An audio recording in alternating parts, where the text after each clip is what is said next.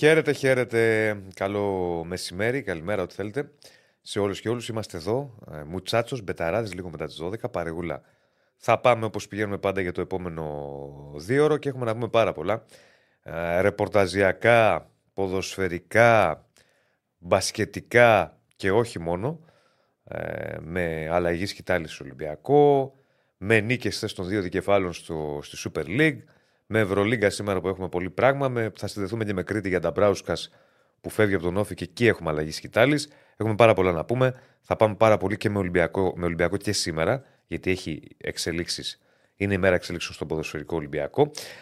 Α, και φυσικά θα διαβάσουμε και δικά σας μηνυματάκια. Like στο βίντεο, subscribe στο κανάλι. Πάμε να μεγαλώσουμε. Πάμε για τα πρώτα πεντακόσια like στο σημερινό βίντεο. Οπότε σφορτσάρετε, σπάστε το κουμπί που λέει και ο κύριος Στέφανος, ο οποίος είναι και αυτός μαζί μας, όπως και η Κωνσταντίνα Πάνους. Και μαζί μας είναι και ο Ηρακλής Αντίπας, τον οποίο έχουμε μέσω παραθύρου. Είμαι εγώ Ευαγγελάτος και αυτός είναι ο Κακαουνάκης. Γεια σου, φίλε μου. Έχεις όρεξη, βλέπω πρωί-πρωί. Ναι, τι να κάνω. Λοιπόν, καλημέρα, καλημέρα. Μαζί μας είναι και η Μπέτσοπ. Μαζί μας η Μπέτσοπ. Βλέπω το ωραίο κασκουλάκι πίσω σου, Διονύση μου. Ναι. Λοιπόν, λοιπόν, είσαι καλύτερα καταρχάς. Δεν γίνω ταρακατεύω και σήμερα. Είμαι, είμαι, είμαι, είμαι αρκετά καλύτερα. Σ' ακούω, σ' ακούω. Οπότε το, βρα... Οπότε το βράδυ θα σας έχουμε μαζί μας το βράδυ. Και Ευρωλίγκα. Θα είμαι το βράδυ, φίλε, θα κατέβω. Ωραίος. Ό, Απλά ναι. δεν θα κατέβω από νωρίς, θα μου πεις. Δεν θα είμαι ούτε εγώ. Ε... Οπότε μην κατέβεις από νωρίς. Ε... Δεν έχω πρόβλημα, κάνω ό,τι θες. Όχι, όχι, όχι. Λοιπόν, είναι λίγο άρρωστος από χθες ο Ηρακλής. Ε, είναι καλύτερα. Πέρα όμως. Ήταν και από χθες που είχα κατέβει. Και έκανα λάθος που κατέβηκα χθες. Ναι. Αυτό και μπορώ να σου πω. Ναι. Λοιπόν, θα ξεκινήσουμε καταρχάς πρωτού πάμε στον Ολυμπιακό. Πάμε λίγο να ρίξουμε τις κάρτες γιατί ολοκληρώθηκε η αγωνιστική. Πλέον έχουμε ολοκλήρωση του πρώτου γύρου στη Super League. Πάμε να τα δούμε, κύριε Στέφανε. Πάμε με αποτελέσματα. Ναι, ναι, ναι, πάμε, πάμε. Λοιπόν, αποτελέσματα. Έχουμε και λέμε, πλέον έχουμε όλη την αγωνιστική. Πανετολικός Κυφσιά τρία μηδέν, Αστέρας Τρίπολης Πανσεραϊκός ένα μηδέν, Βόλος Ολυμπιακός δύο δύο, Ατρόμητος Παζιά ένα ένα, Παναθηναϊκός Όφη τέσσερα μηδέν, ΠΑΟΚ Λαμία χθες τρία μηδέν, εύκολα ο ΠΑΟΚ, ΑΕΚ Άρης επίσης χθες, εύκολα, όχι τόσο εύκολα. Είχε τις στιγμές του Άρης. Ε, η ΑΕΚ νίκησε ένα μηδέν τον Άρη στην ΟΠΑΠΑΡΕΝΑ. Πάμε να δούμε και βαθμολογία. Στη βαθμολογία μετά το τέλος του πρώτου γύρου, ο Παναθηναϊκός τριάντα ένα βαθμούς και στην κορυφή. Η ΑΕΚ πήγε στη δεύτερη θέση ένα βαθμό πίσω από τον Παναθηναϊκό στους τριάντα. Ο ΠΑΟΚ στην τρίτη στους είκοσι εννέα. Πτώση για τον Ολυμπιακό που είναι ο χαμένος αγωνιστικής στους είκοσι οκτώ και την τέταρτη θέση. Ο Άρης στην πέμπτη με είκοσι και από εκεί πέρα. Ο Αστέρας έχει δεκαεπτά. Στους δεκαέξι είναι η Λαμία και ακολουθεί ο Όφη με δεκαπέντε, ο Πανσεραϊκός με δεκατρία, είναι ο Ατρόμητος δώδεκα βαθμούς, ο Βόλος έντεκα και πάμε μετά στην ουρά με Πανετολικό εννέα βαθμούς, Πας Γιάννενα και Κηφισιά να έχουν από οκτώ. Λοιπόν, αυτή είναι και η, η κατάσταση σε αποτελέσματα και βαθμολογία, μπορούμε να τη βγάλουμε μετά το τέλος και του πρώτου γύρου στη Super League. Και πάμε σε Ολυμπιακό. Ρίξε το σηματάκι γιατί έχουμε νομίζω να συζητήσουμε πάρα μα πάρα πολλά.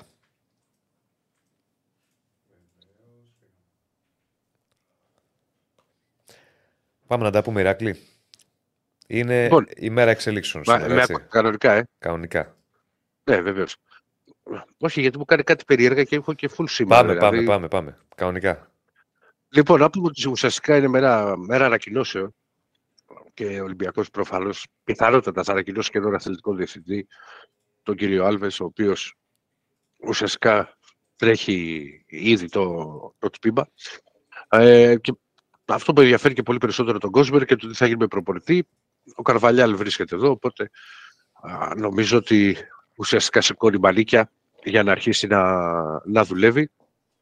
Και το θετικό στην, στην υπόθεση Καρβαλιάλ είναι ότι και πέρυσι, γιατί να μην πάμε, γιατί είναι ένας προπονητής που έχει δουλέψει σε πάρα πολλές ομάδες, θα τα δούμε μετά και σε κάρτα. Έχουμε το τι έχει το κάνει στην καριέρα του, μιλάμε για πέρυσι. Έχουμε για τον Λένε. κόσμο, που επειδή βλέπω, είδα και κάποια μηνύματα που το ζήτησαν και καλημέρα σε όλους τους φίλους μας έχουν στείλει μήνυμα. Βεβαίως. Έχουμε ετοιμάσει το προφίλ του, το who is who που λέμε του, του Καρβαλιάλ, ναι. Θα το δούμε αργότερα. Και... Το λέω αυτό γιατί και πέρυσι όταν ανέλαβε τη Θέλτα και κανείς δεν περίμενε ότι θα παραμείνει στην κατηγορία, την ανέλαβε μεσούς στη σεζόν προς το τέλος και τα κατάφερε. Οπότε λοιπόν ξέρει από το να αναλαμβάνει ομάδες μέσα στη σεζόν και όχι είναι το ιδανικό ένας προπονητής να κάνει την προετοιμασία, να δουλέψει από το καλοκαίρι με τους παίκτες, να κάνει τις ειδικήσεις, να κάνει τις μεταγραφές που θέλει και, και πάει λέγοντας. Ε, έχει πρόβλημα η εικόνα μου, Διονύση? Όχι, εντάξει, λίγο κολλάει, αλλά είναι θέμα ίντερνετ. Προχώρα, προχώρα και θα το βρούμε. Ναι, γιατί πιο full σήμα δεν είναι. Να βάλουμε όσο μιλάς για τον Καρβαλιάλ. Και να... Ηρακλή, τώρα έτσι θα το πάμε, επειδή είσαι από το σπίτι, είναι διαφορετικό, όπως και να το κάνουμε κάποιες φορές μπορεί να κολλάς. Μη σε αγχώνει, όλα καλά. Να βάλουμε και ένα πόλτο που έχουμε ετοιμάσει για να ψηφίζει ο κόσμος όσο μιλάς. Θα πάμε πολύ με Ολυμπιακό, ξαναλέω και yeah. σήμερα, παιδιά, γιατί έχει εξελίξεις. Και πάντα είμαστε με την επικαιρότητα, θα πρέπει όπου υπάρχει πολύ. Ε, βέβαια. Να, να πηγαίνουμε πολύ. Λοιπόν, μπορεί να αλλάξει την εικόνα του Ολυμπιακού προς το καλύτερο Καρβαλιάλ? Είναι η ερώτηση που έχουμε βάλει. Ναι, όχι. Ε, αρχίζετε να ψηφίζετε για να δούμε και ποιο είναι το κλίμα, ας πούμε, και τι πιστεύει ο κόσμος. Για πες. Δεν έχει γκρι. Δηλαδή, είναι άσπρο μαύρο. Ε, εδώ δεν ναι, έχει. Όχι. Σωστό είναι αυτό. Ναι. Αχ, μπα, βάλεις, δεν ξέρω. Okay. Λίγο πολύ και τέτοια. Κοίτα, είναι ένας προπονητής εμπειρός, ένας προπονητής ο οποίος έχει δουλέψει και σε μικρές ομάδες, έχει δουλέψει όμως και σε μεγάλες ομάδες. Δηλαδή, έχει, ας πούμε, μια μεγάλη ομάδα είναι η Μπεσίκτας. Με, μεγάλη ομάδα, πολύ καλή ομάδα, δεν είναι το top τρία της Μπενφίκα, είναι η Μπράγκα. Ε, έχει εμπειρία από την Αγγλία. Γενικά είναι ένας έμπειρος προπονητής. Είχε και ένα πέρασμα από την Τρίπολη το, το δύο χιλιάδες οκτώ που είχε μείνει τρεις μήνες, αλλά για να, μπορώ να σου πω, για να σου πω, ξέρεις ότι Α, ξέρεις την ελληνική πραγματικότητα, έχουν περάσει αρκετά χρόνια. Δηλαδή, έχουν περάσει δεκαπέντε χρόνια από τότε που ήταν στην Τρίπολη, έχει αλλάξει πάρα πολύ το ελληνικό πρωτάθλημα, όπως ήταν το οκτώ και πώς είναι τώρα. Και αυτή η περίφημη φράση, εσύ, Ηρακλή, που λέμε και την έχουμε καραμέλα κι εμείς, ναι. η ελληνική πραγματικότητα, ναι. είναι λίγο πλέον ντεμοντέ. Ε, γιατί, ας πούμε, και όχι, δεν το λέω για σένα, ας πούμε, προ, προς Θεού. Ναι, ναι, είναι ντεμοντέ. Γιατί όταν πήρε ο Παναθηναϊκός ο Γιωβάνιτς, είχε ακουστεί. Ναι. Ξέρει και την ελληνική πραγματικότητα. Ναι, αλλά. Δηλαδή, ο, Αλμέιδα, ο Αλμέιδα, ας πούμε, ήξερε την ελληνική πραγματικότητα. Ο Βαλβέρντε ήξερε την ελληνική πραγματικότητα. Σου λέω τώρα, ο δύο τυχαίους. Ο Μαρτίνς ήξερε. Τάνε, δηλαδή, το έχουμε λίγο. Λες γιατί, και... γιατί την ήξερε ο Λουτσέσκου. Ναι, λες και είμαστε εμείς. Ε, οι... ναι. Το διαφορετικό ποδόσφαιρο. Ναι, και πρέπει αυτός που θα αλλά... έρθει να γνωρίζει την ελληνική πραγματικότητα. Λοιπόν. Άξτε, θέλω να πω ότι αν είναι καλός προπονητής ο άλλος. Και κυρίως αν ταιριάξει mm. με μια ομάδα. Τα ελληνική πραγματικότητα και η ιταλική πραγματικότητα και η ολλανδική πραγματικότητα, δεν ξέρω και εγώ τι, για... εγώ τα ακούω περισσότερο, δεν ξέρω να συμφωνείς. Μαζί σου. Ε, το έχει δείξει, δηλαδή σου είπα τρία παραδείγματα τώρα. Κοίτα, το μόνο πράγμα που μπορώ να σου πω για ελληνική πραγματικότητα είναι αν τύχει μια ομάδα να... ένας προπονητής να αναλάβει μια ομάδα μέσα στα play-off. Ξέρεις, πριν ξεκινήσουν τα play-off ή τα play-out, ανάλογα τους στόχους που μπορεί να έχει κάποια ομάδα, ναι. που εκεί όντως παίζει ένα ρόλο που ξέρει που πηγαίνει, μέχρι ναι. να καταλάβει ναι. το, το τι γίνεται. Ναι. Λοιπόν, για να, για να συνεχίσω. Ε, είναι ένας προπονητής που μπο, μπορώ, να, μπορώ να σου πω είναι αρκετά ευέλικτος όσον αφορά τα συστήματα τα οποία χρησιμοποιεί. Δηλαδή, δεν θα σου πω ότι παίζει μόνο τέσσερα τρία τρία, και το έχει αυτό αρχή και δεν το αλλάζει ποτέ.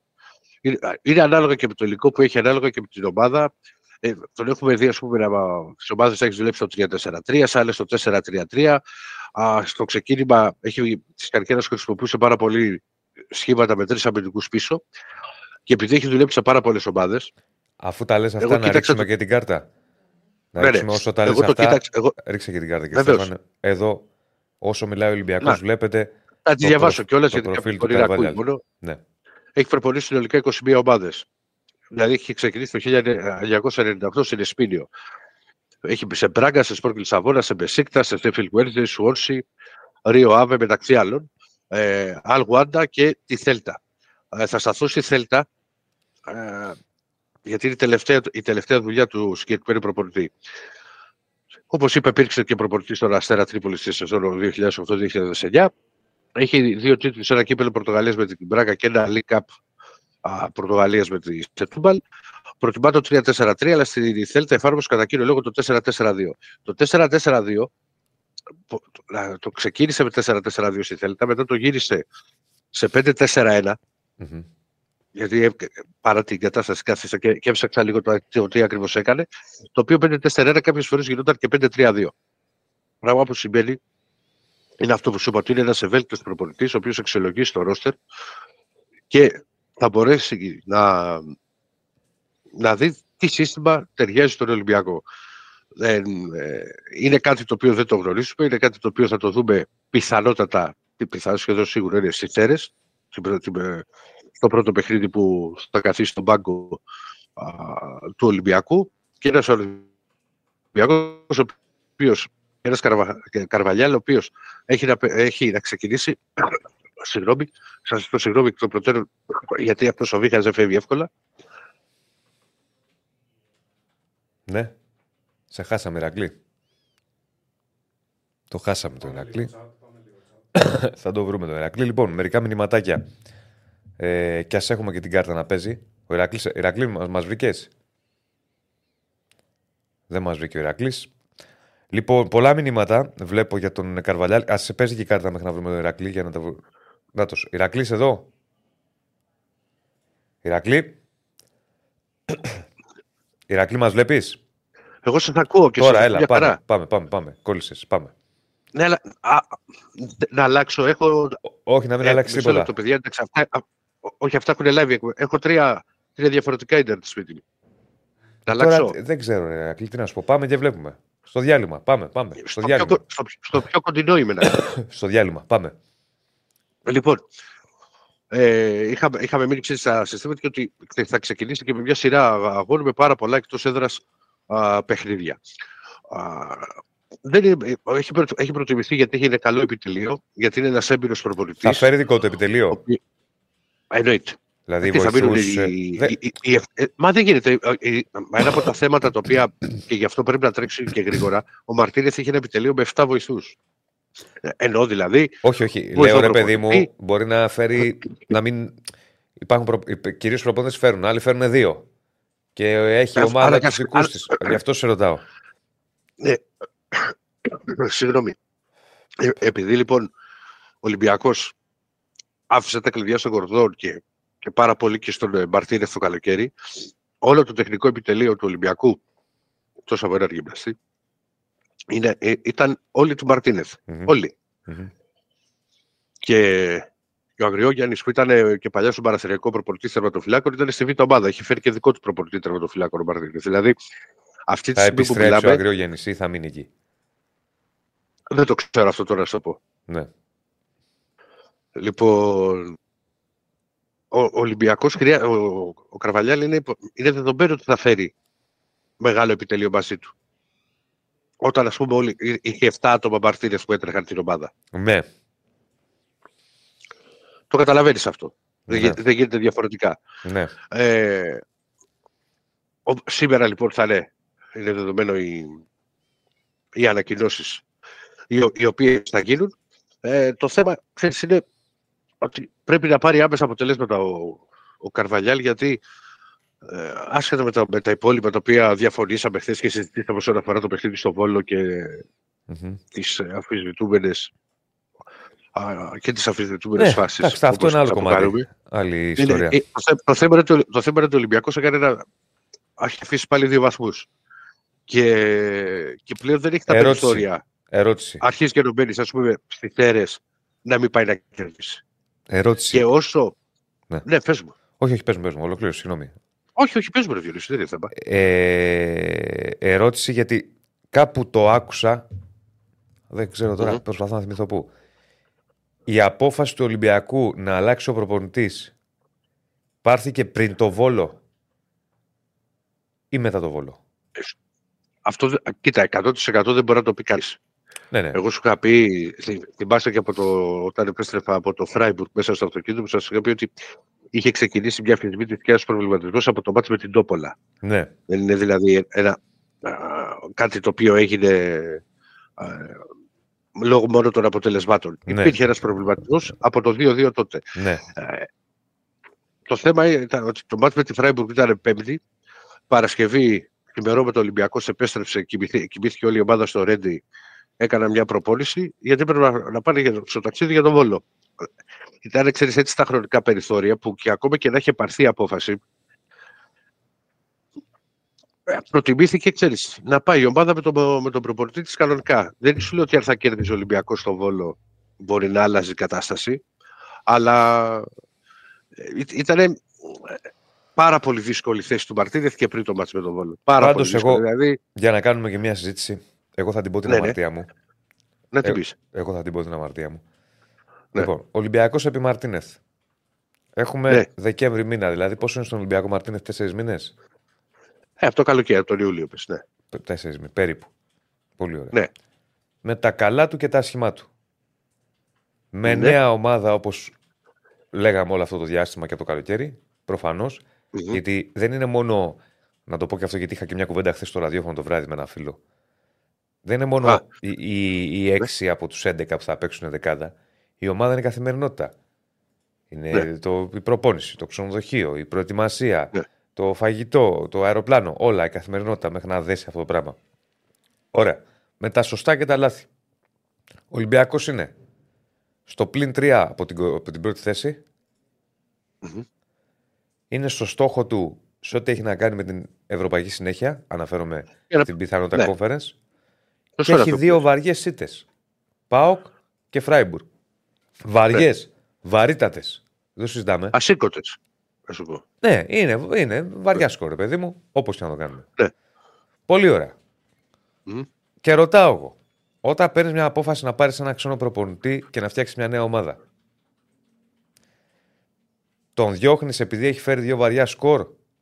Εγώ δεν σου είπα να, σειρδια... να, σου πω, να σου πω, να σου πω, ολοκληρώνω. Ναι. Να έχει έξι ήττες, να πεις όπα, εδώ κάτι υπάρχει. Πόσες ήττες έχει ο Ολυμπιακός στο πρωτάθλημα? Στον ΠΑΟΚ έχει. Μία. Άσε τον Παναθηναϊκό, δεν παίχτηκε ποτέ. Ναι. Ναι, δεν είναι ότι μία ήττα. Μπορεί να φέρει ήττα. Άρα λοιπόν με μία ήττα βαριά και άλλη μια βαριά ήττα στην Ευρώπη, γιατί αυτό πληρώνει επί της ουσίας, αυτά τα δύο. Διώχνεις ένα προπονητή που μέχρι πρώτηνος έλεγες ως κλαμπ, ως σύλλογος, ότι το στηρίζω. Δηλαδή στην Ελλάδα το στηρίζουμε τους προπονητές πότε? Στα καλά. Στα καλά χαιρόπουλος. Τώρα ανοίγεις πολύ μεγάλη κουβέντα. Εγώ δηλαδή θέλω να σου πω ότι. Δεν στο... θεωρώ ότι. Γιατί με, κλεντά... με κλεντάει εδώ ένας φίλος και λέει και καλά ότι. Τη... Ε, του Ηρακλή, βέβαια, του άρεσε, λέει, τόσο σχεδοσύνη. Εμένα φυσικά και μου άρεσε ο Μαρτίνεθ και το πίστευα το συγκεκριμένο πλάνο. Και εγώ γενικά είμαι ένας άνθρωπος που μπορεί να κάνει πια υπομονή στα σαράντα οκτώ του. Δεν σ' ακούω, Διονύση μου. Έλα, δεν μίλησα. Έχει γίνει κάτι. Δεν μίλησα. Α, okay. Α, νόμιζα ότι μίλαγες. Για να απαντήσω στο φίλο. Ναι. Εγώ πάνω στην κουβέντα τα οποία έχεις πει εσύ, θα απαντήσω και στο φίλο το. Ο οποίος δεν έχει όνομα, το, το, το γάμα γάμα τζέι τζέι. Λοιπόν, ε, όταν κάναμε το poll, για μην τα ξαναλέω, μη μίλησα για τις έντεκα πρώτες. Όχι, τώρα έχουμε λησάξει τώρα με το poll, τώρα με ένα poll. Περίμενα λοιπόν, για τις έντεκα πρώτες αγωνιστικές και τα αποτελέσματα τα οποία είχε φέρει ο συγκεκριμένος προπονητής. Συμφωνώ ότι τα αποτελέσματά του δεν είναι καταστροφικά. Το πρόβλημα το μεγάλο ήταν η εικόνα. Ποια εικόνα? Του Ολυμπιακού. Περίμενε, σταμάτησε. Στα μάτς με τον το... το Μπάουκ και στα μάτς με τη Φράιμπουργκ. Άρα με δύο δεν... μάτς ακόμα... διώξει ένα προπονητή. Περίμενε ρε Διονύση. Σου είπα ότι είχε ξεκινήσει την αρχή από την Τόπολα η αφισβήτηση, αλλά αυτό είναι άλλο κομμάτι. Στα παιχνίδια με τον Μπάουκ και στα παιχνίδια με τη Φράιμπουργκ, ο Ολυμπιακός δεν ήταν ότι απλά έχασε ή απλά γνώρισε βαριές ήττες. Ήταν ότι δεν έκανε απολύτως τίποτα και δεν... και δεν έκαναν τίποτα οι παίχτες και δεν έκανε και τίποτα ο προπονητής στο συγκεκριμένο κομμάτι. Να αλλάξει την κατάσταση που διαμορφωνόταν εκείνη τη στιγμή. Μαζί δηλαδή, σου. Με τη, Φράι, τη Φράιμπουργκ, ας πούμε, φαινόταν, ήταν εξοργιστική η εικόνα, γιατί το λέω γιατί το έχω πολύ στο μυαλό μου πριν από μερικές μέρες. Και όσο και να χτυπούσε παλαμάκια στον πάγκο για να ανεβάσει η ψυχολογία των παιχτών, δεν γινόταν τίποτα. Δηλαδή. Ρέρακλη, μαζί σου. Κάνει μια παρέμβαση. Μαζί σου. Κάνει μια παρέμβαση. Μαζί σου. Ξαναρωτάω λοιπόν. Ε. Ένα προπονητή. Ολυμπιακός να λέει ότι θα στηρίξουμε ένα νέο project. Το είχε πει το καλοκαίρι. Δηλαδή μετά από τέσσερις μήνες. Απο... Μετά... Αυτή είναι η στήριξη. Ε, αδερφέ. Περίμενε, αδερφέ, περίμενε. Επειδή έχω άλλη άποψη εγώ. Εγώ όχι, θυμα... θυμάσαι τι σου έλεγα με τον Γιωβάνο στις δέκα ήττες. Στις δέκα. Ναι. Στη... Δηλαδή η στήριξη του προπονητή φεύγει με δύο βαριές ήττες. Είναι βαριές ήττες. Δεν διαφωνώ. Είναι βαριές ήττες. Αλλά αυτή είναι η στήριξη. Κάτσε να το δεις τον άνθρωπο. Κάτσε να βγει η χρονιά. Στον Ολυμπιακό τα έβαλαν κάτω και αυτό. Τι βάλαν κάτω, αυτό ρωτάω. Αυτό προσπαθώ να καταλάβω. Ε, αυτό θέλω να σου πω. Τις δύο ήττες. Ήτανε βέβαιοι, ήτανε βέβαιοι ότι ο Μαρτίνεθ δεν θα μπορούσε στην πορεία να αλλάξει την κατάσταση. Πώς ήταν βέβαιοι, αυτό ρωτάω. Δηλαδή, τι, τι είχε γίνει. Ε, ήταν, ε, αυτό πιστεύω. Σύμφωνα με τον τρόπο με τον οποίο έβλεπα την ομάδα, σύμφωνα με τα αποτελέσματα τα οποία είχαν έρθει το τελευταίο διάστημα, σύμφωνα με, πούμε, π.χ. με, την, με την ευρωπαϊκή του εικόνα. Γιατί ο Ολυμπιακός είχε μια πολύ μεγάλη νίκη. Με τη West Camp. Με τη West Camp έκανε μια πολύ μεγάλη νίκη. Με τη West Camp ήταν. Το Σοκαριστά ήταν πάρα πολύ καλός. Με τη Φράιμπουργκ δεν, ένας... δεν λέγατε και ο Ολυμπιακός το επικοινωνούσε. Ότι... Εγώ το λέω. Θα μπορούσε να είχε κερδίσει ο Ολυμπιακός. Μπράβο. Και συμφωνώ με βάση της, ε, την εικόνα. Μα ήταν, μα ήταν ένα παιχνίδι το οποίο ωραία. Το έχασε από, από, το, από στην ατομικά Αγγλία, λάθη. Στην Αγγλία έχασε ένα μηδέν. Ένα μηδέν από τη West Ham σε αγγλικό έδαφος. Δεν είχε ένα δοκάρι στο ογδόντα επτά με τον Καμπαρά. Με την τόπολα είναι το άσχημο, το δύο δύο, δεν το συζητάμε. Και να, η πεντάρα από, από τη Φράιμπουργκ. Είχε κάποια, είχε κάποια καλά. Ήταν ένας προπονητής ο οποίος στον Ολυμπιακό ουσιαστικά βρέθηκε μπροστά σε ένα πολύ μεγάλο δίλημμα. Ναι. Το να στηρίξουν ακόμα περισσότερο τον Μαρτίνεθ, ναι. Αλλά και μιλώντας προφανώς μέσα στην ομάδα, γιατί όσα μπορεί να ξέρει η διοίκηση και το τι μπορεί να γίνεται σαν ποδοσφαιρικό τμήμα, δεν το μπορεί να το μάθουμε εμείς, ναι. Όσο καλές πηγές και να έχουμε. Λοιπόν, ναι. το, αυτό το καταλαβαίνεις η εκατό τοις εκατό βέβαια. Απλά εμείς συζήτηση κάνουμε και εγώ δεν ξέρω και τι γίνεται μέσα στον Ολυμπιακό. Προσπαθώ να καταλάβω. Έκρινε οι άνθρωποι του Ολυμπιακού ότι ο συγκεκριμένος προπονητής δεν θα μπορούσε να γυρίσει την κατάσταση και να αλλάξεις το κλίμα το οποίο είχε διαμορφωθεί στην ομάδα. Ναι, αλλά εγώ, συγγνώμη, κάτσε να κάνω το δικηγόρο του διαβόλου τώρα για να σε πάω κόντρα. Να πάω κόντρα αυτό που λένε από τον Ολυμπιακό, μάλλον. Εσύ μεταφέρεις αυτό που λένε. Εγώ είδα στο Βόλο να βάζει γκολ ο Μασούρας. Αυτό το κλίμα πάνω. Και να, όχι μόνο αυτός, όλη η αγκαλιά πάνω στον προπονητή. Φόλ, άρα ποιο είναι το κλίμα. Σε μια ομάδα, και το ξέρεις και εσύ πάρα πολύ καλά, mm. υπάρχουν παίχτες που είναι ικανοποιημένοι από τον προπονητή και παίχτες που δεν είναι ικανοποιημένοι από τον προπονητή. Το, έχεις, το έχουμε δει πάρα πολλές φορές και ανάλογα και με ποιον μπορεί να μιλήσεις, μπορεί να σου πει, να σου πει για το ίδιο πράγμα μια διαφορετική άποψη. Υπήρχαν παίχτες οι οποίοι όντως, ας πούμε, ο Μασούρας με τον Μαρτίνεθ είχε βρει Α, τη, τη θέση στην οποία του αρέσει να αγωνίζεται, έπαιξε και προσέφερε και έχει προσφέρει ο Μασούρας. Το φέρω σαν, σαν, σαν παράδειγμα. Το γεγονός ότι αποφάσισε να πάει να τον αγκαλιάσει, για μένα δείχνει πολύ μεγάλο χαρακτήρα και πολύ μεγάλα και ξέρεις κότσια, ξέροντας ότι είναι μια πολύ δύσκολη κατάσταση και για να συνεχίσει ο Μαρτίνεθ ήταν σχεδόν, σχεδόν αδύνατο. Ε, αυτό είναι άλλο κομμάτι. Ήταν βέβαιος, σου λέω, από τον Ολυμπιακό ότι. Α, ότι και να του έδινε την ευκαιρία ότι πίστευα ότι δεν θα μπορέσει να το γυρίσει. Ωραία. Τώρα, άμα ε... θα μου πεις, αν θα μου πεις αν είναι σωστή ή όχι αυτή η απόφαση, για μένα είναι θα λάθος. Σου απαντήσω, ότι, θα σου απαντήσω εγώ ότι δεν γνωρίζω. Γιατί ο Ολυμπιακός, ας πούμε, τώρα τι γίνεται. Έχει. Πάει να παίξει στις Σέρρες. Έχει το μάτς με την Τόπολα, το οποίο, στο οποίο ο Ολυμπιακός και Μπεχή προκρίνεται, αλλά κανείς δεν νομίζω να θέλει μέσα στο Καρεσκάκι να υπάρχουν καρδιοκτύπια και να είναι ένα μάτσο μηδέν μηδέν στο ένα ένα στο ογδόντα α, για να, να πάρει την πρόκληση και θα είναι και ένα παιχνίδι με κόσμο, στο οποίο ο Ολυμπιακός των Σκουριστών τώρα είναι τιμωρημένος όπως και το επόμενο. Έχει να πάει μετά, είπα Σέρες, η Τόπολα και μετά πάει στο Περιστέρι με τον Ατρόμητο, στη Λαμία, υποδέχεται την ΑΕΚ χωρίς κόσμο και συνεχίζει. Με Κηφισιά για το πρωτάθλημα εκτός, ναι. Παραθηναϊκό εκτός, ναι. Το κύπελο και Άρη εκτός. Mm. Καταλαβαίνεις, ναι. Ότι μιλάμε τώρα ότι σε τρία, τέσσερα, πέντε, έξι, επτά, οκτώ παιχνίδια, ναι. επτά πρωταθλήματος, ένα ευρωπαϊκό, έχει το ευρωπαϊκό μέσα mm. και έχει ε, έξι πρωταθλήματος, ένα κυπέλου και ένα ευρωπαϊκό. Και έχει μέσα μόνο την ΑΕΚ, ναι. Και την Τόπολα. Ναι. Έχει μόνο την ΑΕΚ εντός έδρας και κλεισμένο των θυρών και έχει να παίξει σε Σέρες, σε Περιστέρι, σε Λαμία, σε Κηφισιά, σε Άρη για το πρωτάθλημα Θεσσαλονίκη και τον Παραθηναϊκό στη Λεωφόρο. Ναι. Δηλαδή καταλαβαίνουμε, okay. Είναι αυτό που έλεγα πριν, ότι ο Καρβαλιάλ mm. θα πέσει κατευθείαν, δηλαδή όχι απλά θα σηκώσει μανίκια. Έχει μπροστά του ένα πολύ δύσκολο πρόγραμμα. Εγώ να πω, γιατί το λέω αυτό, επειδή βλέπω αρκετά μηνύματα, ναι. Άλλοι συμφωνούν με την άποψή μου, άλλοι διαφωνούν. Εγώ δεν λέω ότι ο, ε. ο, ο, ο, ο Μαρτίνεθ ήταν μέχρι τώρα ο καλύτερος προπονητής και ότι είχε δείξει το καλύτερο έργο από όλους, αλλά είναι ο πιο φρέσκος προπονητής σχέση με τους άλλους. Έχει ένα μειονέκτημα σε αυτό. Δηλαδή, άλλοι τρεις, ο Γιοβάνοβιτς, ο Αλμέιδα και ο Λουτσέσκου, είναι καιρός ομάδες. Αυτός ήταν ο πιο φρέσκος. Και λέω ότι πάγια αρχή με εμένα είναι όταν θες να στηρίξεις κάποιον, πρόσεξε, εκτός αν βλέπεις ότι μιλάμε για κάτι το οποίο είναι εκτός πραγματικότητας τελείως. Πογιάτος ε, ή ξέρω εγώ άλλος σάικ, πώς λέγονταν, ο Καρντόσο. Που αυτά είναι εκτός πραγματικότητας τελείως και εντάξει, λες εκεί δεν μπορώ να πάω. Αλλιώς, mm. όταν λες ότι στηρίζω ένα project, ε, το στηρίζεις. Όχι στην πρώτη στραβή, γιατί εδώ, κατά την άποψή μου, ο Ολυμπιακός έχει βγει ανακόλουθος των όσων ήθελε να σχεδιάσει. Διον, διον, γιατί όταν λες ολοκληρώνω, ολοκληρώνω, ολοκληρώνω. Όταν λες, όχι πάνω σε αυτό που λες. Ολοκληρώνω, ολοκληρώνω και μου λες. Έλα, όταν έλα, λες, έλα, λες στηρίζω το καλοκαίρι και πάμε να στηρίξουμε μια νέα προσπάθεια, ε, όχι στις δύο ήττες, φίλε, φεύγεις, τότε τι στήριξη είναι αυτή. Λοιπόν, αυτό, λέω, πολλά... αυτό πιστεύω εγώ. Όπως για τον Δαμπράουσκα, που θα τα πούμε μετά. Ήταν... Θα τα πούμε μετά, θα έχουμε και καλεσμένο για τον Όφη. Λοιπόν, δεν είναι ότι πληρώνει απλά τις ήττες με τη Φράιμπουργκ και τον Μπάου. Τι πληρώνει? Την πεντάρα και την τεσσάρα, ρε Διονύση. Ωραία. Άρα με μια πεντάρα και μια τεσσάρα. Είναι... Άρα με μια πεντάρα και μια τεσσάρα φεύγεις. Πάνω, αυτή είναι η στήριξη του Ολυμπιακού. Έτσι, κοίτα, ο, περίμας, ο Παραθυριακός είναι ένα παράδειγμα, ναι, που στο μεταβατικό του στάδιο την mm. πρώτη χρονιά του Γιοβάνοβιτς τον κράτησε με δέκα ήττες. Που σίγουρα mm. θα υπήρξαν στιγμές μέσα στη σεζόν που θα σκέφτηκαν την αλλαγή. Στο λέω εγώ και χωρίς να το ξέρω. Το λέω εγώ ότι δεν σκέφτηκαν ποτέ.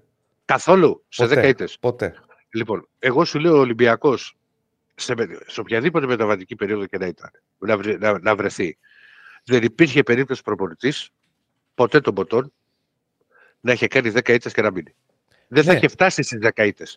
Δεν θα είχε φτάσει στις δέκα ήττες. Αυτό είναι όμως λίγο. Άκου, άκου. Εξαρτάται και την, σε τι κατάσταση είσαι. Τότε ο Παναθηναϊκός ήταν σε μεταβατική περίοδο. Αν ήταν και ο Ολυμπιακός σε μεταβατική περίοδο και έβλεπες μια προοπτική, μπορεί να το έχει φτάσει. Μπορεί. Μπορεί και όχι, δεν ξέρω, γιατί λειτουργεί διαφορετικά ο Ολυμπιακός.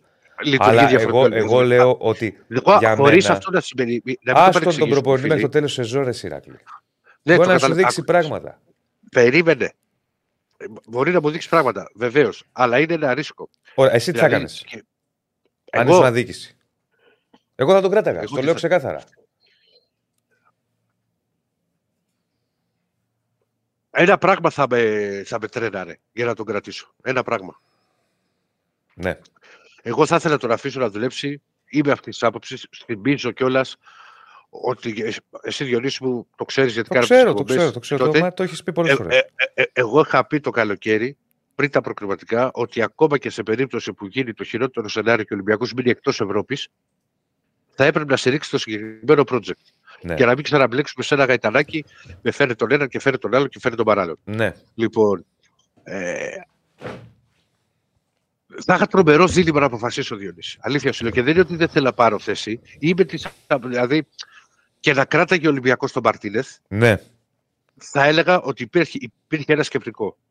Υπάρχει ένα σκεπτικό ότι προσπαθεί να το στηρίξει, ότι κάτι βλέπει, ότι κάτι μπορεί να το αλλάξει. Τώρα που πήγε σε αλλαγή προπονητή, σου είπα και το πρόγραμμα. Δηλαδή, με την κατάσταση που μπορεί να υπήρχε στην ομάδα και μάλιστα με τον τρόπο με τον οποίο αγωνιζόταν η ομάδα και αυτό που έβγαζε στο γήπεδο. Δηλαδή. Ποια μάτς, για συγγνώμη, κάτσε τώρα, γιατί θα, και εγώ θα, θα τρελαθώ. Έτσι. Προσπαθώ να καταλάβω λίγο. Ποια μάτς έβγαιναν ότι ήταν άσχημα για τον Ολυμπιακό? Ρε φίλε. Τα δύο αυτά, α, με ΠΑΟΚ και... Ακόμη, καλά, ο, το, ο, το μάτς με τον ΠΑΟΚ και το μάτς με τη Φράιμπουργκ, mm. δεν το συζητάμε. Ωραία. Αγωνιστικά, ο Ολυμπιακός είχε πολύ άσχημο πρώτο ημίχρονο στο mm. μάτς με τον Παραθυραϊκό. Ωραία, τρία, ντέρμπι. Μου είπες τώρα για δύο ντέρμπι λοιπόν, και ένα ευρωπαϊκό. Μαζί σου. Με νέο προπονητή. Με νέο προπονητή. Με, με, με, το ξαναλέω. Ναι, ρε, mm. Το ξέρεις ότι ο Ολυμπιακός, το ξέρεις ότι ο Ολυμπιακός στο μοναδικό μπάτς το οποίο όταν βρέθηκε πίσω στο σκορ και γύρισε ήταν ο Πανετολικός. Ωραία. Θυμάσαι μια κάρτα που είχα κάνει εδώ στους Muchachos με την οποία σου έλεγα ότι ο Ολυμπιακός σε όλα τα μεγάλα μπάτς βρίσκεται πίσω στο σκορ. Οκ. Okay. Το θυμάσαι. Okay. Όλα αυτά. Και ο Ολυμπιακός από όλα τα παιχνίδια στα οποία βρέθηκε πίσω στο σκορ πήρε ισοπαλία με την ΑΕΚ το ένα ένα. Πήρε στο ενενήντα πέντε την πρόκριση που ήταν και διαφορετικό παιχνίδι με την Γκέγκ. Αυτά τα δύο γκολ. Mm. Και απλά εντάξει δεν ήταν δύσκολο το παιχνίδι, αλλά γύρισε και τον Πανετολικό. Το θέμα είναι ότι με το πρόγραμμα το οποίο το, σας το είπα πριν, προφανώς συνδίκη το Βίκτορα με τον Μαρτίνια, ο Ολυμπιακός θα χάσει ακόμα πολύ, θα χάσει πολύ περισσότερο. Προφανώς για να διώξουν. Αυτό σκέφτηκαν. Αυτό είναι. Απλά αυτό εγώ, σκέφτηκαν. εγώ λέω τη δική μου άποψη. Και εδώ σχολιάζουμε. Και εγώ λέω δεν ότι. Καταλαβαίνω. Άρα, σε καταλαβαίνω ότι πιστεί. Ναι, άρα εγώ ξεκάθαρα διαφωνώ με αυτό που κάνει ο Ολυμπιακός. Το ξαναλέω. Δεν ξέρω τι θα του βγει. Μπορεί να του βγει σε καλό. Δεν ξέρω. Ε. Αλλά δεν έχει λογική. Κανείς δεν το ξέρει αυτό. Δεν έχει ποδοσφαιρική λογική ένα νέο προπονητή επειδή είναι, είναι τρεις βαθμούς πίσω από την ε. κορυφή. Έχει κάνει δύο άσχημα παιχνίδια. Τρία. Με τον Παναθηναϊκό που δεν ξέρουμε θα γινότανε το πρώτο ημίχρονο. Το λέει και ο Ολυμπιακός. Ότι και ο ίδιος ο προπονητής. Μας στέρισαν, μας στέρισαν αυτό το οποίο θα κερδίζαμε. Έτσι λέει ο Ολυμπιακός. Τι άλλαξε μετά. Άλλαξε, δεν έφταιγε ο προπονητής. Ας τον Παναθηναϊκό. Ιδιαίτερη περίπτωση. Στα παιχνίδια με Φράιμπουργκ και με ΠΑΟΚ. Καταλαβαίνω. Εγώ σου μίλησα για την εικόνα. Ναι. Κοίτα, στην αρχή, στην αρχή σε, πάρα πολλά παιχνίδια, σε πάρα πολλά παιχνίδια στην αρχή. Τέλος πάντων, οκ. Ο Ολυμπιακός έπρεπε να βελτιώσει. Όχι, να βελτιώσει το, το αμυντικό του transition. Έβλεπες, ρε παιδί μου, να χάνει πάρα πολλές ευκαιρίες η Λαμπία στο Καρασκάκι, να χάνει ευκαιρίες η Κηφισιά, να χάνει πέναντι ο Παρσεραϊκός. Δηλαδή, τι ήθελες από νέο προπονητή. Έπαιρνε όμως. Να τους πατάει όλους τον Οκτώβρη μήνα. Σου λέω όλα τα αρνητικά τα οποία έβαλαν κάτω. Μα ποια αρνητικά, μέχρι πρώτη. Επειδή. Όχι, σου είπα τι ήταν αυτά τα οποία προβλημάτιζαν. Ε, δεν σου είπα ότι ήθελα να φάρει τον προπονητή με τον Παρσεραϊκό. Ναι, ναι, ναι. Δεν, είπε, το, δεν, δεν σου λέω τώρα. Α, ναι, κατάλαβα. Το, κατάλαβα. Το έχεις πει από την Τόπολο και μετά υπήρχε ένας πνευματισμός. Όπως επίσης ε, το γεγονός και αυτό αποδείχθηκε στην πορεία γιατί το ας πούμε στέλνει ο Γκαλέτη ότι τρία χρόνια δεν έχουν μπάμπινα και όλα αυτά. Εντάξει, από τότε που και ο Σεμπέδο έχουμε προβλήματα στην άπεινα, φίλε Γκαλέτη. Αλλά το γεγονός ότι δεν ήθελε άλλον αμυντικό. Ενώ του έλεγα να πάει να πάρει αμυντικό στις τελευταίες μέρες της μεταγραφικής περίοδου, επίσης ήταν κάτι το οποίο είχε ενοχλήσει γιατί φάνηκε στην πορεία. Ναι. Α, πάντως, επειδή με ρώτησες, επειδή εγώ δεν έχω. Δεν λέω, συγγνώμη λίγο, Γκαλέτη, Γκαλέτη θα ασχοληθώ με όποιον θέλω πρώτον, όπως και ο καθένας μας και εσύ, άμα θες. Ε, ναι. Δεύτερον, δεν λέω γλυκόλογο για τον Μαρτίνεθ. Εγώ δεν λέω ότι ήταν ο καλύτερος προπονητής ο Μαρτίνεθ. Λέω ναι. ότι είναι πολύ νωρίς να κρίνεις τόσο. Τι να σου πω. Ε, να, να, τόσο γρήγορα ένα προπονητή ο οποίος έχει αναλάβει μια ομάδα τέσσερις μήνες. Αυτό λέω. Καταλαβαίνω για το τετράμινο που λες. Και επειδή θέλω ότι εγώ δεν. Γιατί μου γράψει και ένας φίλος μου λέει ότι δεν απαντάς ξεκάθαρα και οτιδήποτε. Μα φυσικά και δεν απαντήσω ξεκάθαρα. Ε, θα μπορούσα να απαντήσω ακόμα πιο ξεκάθαρα εάν ζούσα την καθημερινότητα. Γιατί μαζί στην καθημερινότητα δηλαδή μιας ομάδας μπορείς να καταλάβεις σαφώς πολύ περισσότερα πράγματα από ότι άμα μιλήσεις στο τηλέφωνο ή πηγαίνεις όλα τα παιχνίδια ή στις αποστολές. Ε, εγώ εύχομαι ο Καρβαλιάλ να βγει φυσικά για το καλό του, του Ολυμπιακού. Δεν είναι ότι τον πιστεύω το συγκεκριμένο προπονητή, δεν λέω τέτοιο πράγμα. Να βγει γιατί α, θα έχει και, πολύ, α, έχει και πάρα πολύ δύσκολο, δύσκολο έργο. Το αν είναι σωστή ή όχι η απόφαση της διοίκησης να προβεί σε αλλαγή στην τεχνική ηγεσία, αυτό θα φανεί στην πορεία. Δεν μπορούμε να το προβλέψουμε και ούτε πρόκειται να ανοιχτώ ότι σίγουρα θα πετύχει ο Καρβαλιάλ ή ότι ούτε σίγουρα θα αποτύχει. Εγώ προσωπικά έχω την υπομονή. Γενικά να έχω την υπομονή να, στο να έμεινε ο Μαρτίνεθ και να το πάλευε. Mm-hmm. Το ξέρω, σίγουρα, το ξέρω. Εσύ είσαι σε αυτό πιο. Όχι, εγώ το λέω. Έτσι είναι ναι, ο χαρακτήρας ναι, μου. Ναι. Απλά ε, θα μπορούσα να ήμουν απόλυτος σε αυτό που, που λέω τώρα, εάν ζούσα την καθημερινότητα της ομάδας, την οποία δεν τη ζεις. Για να ζεις μια καθημερινότητα μια ομάδα και να ξέρεις ακριβώς τι γίνεται, ναι. εκτός από το να είσαι σε όλες τις αποστολές, να βλέπεις προπονήσεις, να βλέπεις την καθημερινότητα. Ε, τι να σου πω, δεν είναι κάτι στο οποίο μπορώ να σου απαντήσω με ναι ή όχι. Το καταλαβαίνω. Ότι έκανε λάθος ή δεν έκανε. Ότι έκανε λάθος ή δεν έκανε. Το καταλαβαίνω. Εγώ δεν, σου λέω ειλικρινά δεν είχα θέμα. Απλά σκέψου όμως. Θα φανείς στην πορεία αν είναι σωστό ή λάθος. Βεβαίως. Σκέψου όμως, Διονύση μου, ότι ο Ολυμπιακός έχει και ένα κλεισμένο παιχνίδι με την ΑΕΚ. Και έπρεπε να γίνει ένα μεγάλο ταρακούνημα στην ομάδα. Γιατί βέβαια μέχρι την ΑΕΚ έχει να πάει, έχει τα τρία σερί εκτός. Σέρες, Περιστέρι και Λαμία. Συν το μπάτς και να, να συνεχίσει στην Ευρώπη με την Τόπολα. Ναι. Σε αυτά τα τέσσερα παιχνίδια, μέχρι, μέχρι το παιχνίδι με την ΑΕΚ, ο Ολυμπιακός δεν έχει, δεν μπορεί μάλλον να κάνει την παραμικρή γκέλα. Γιατί αν χάσει από την Τόπολα θα μείνει εκτός Ευρώπης. Ναι.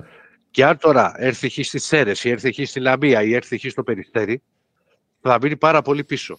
Και όταν θα είναι μια τέτοια κατάσταση στο, στον Ολυμπιακό, και όταν στραβώσει πολύ κλίμα, υπάρχει πολύ μεγαλύτερη γκρίνια. Εδώ έχουμε γκρίνια όταν κερδίζει η ομάδα, αν δεν παίζουμε καλά ή όχι.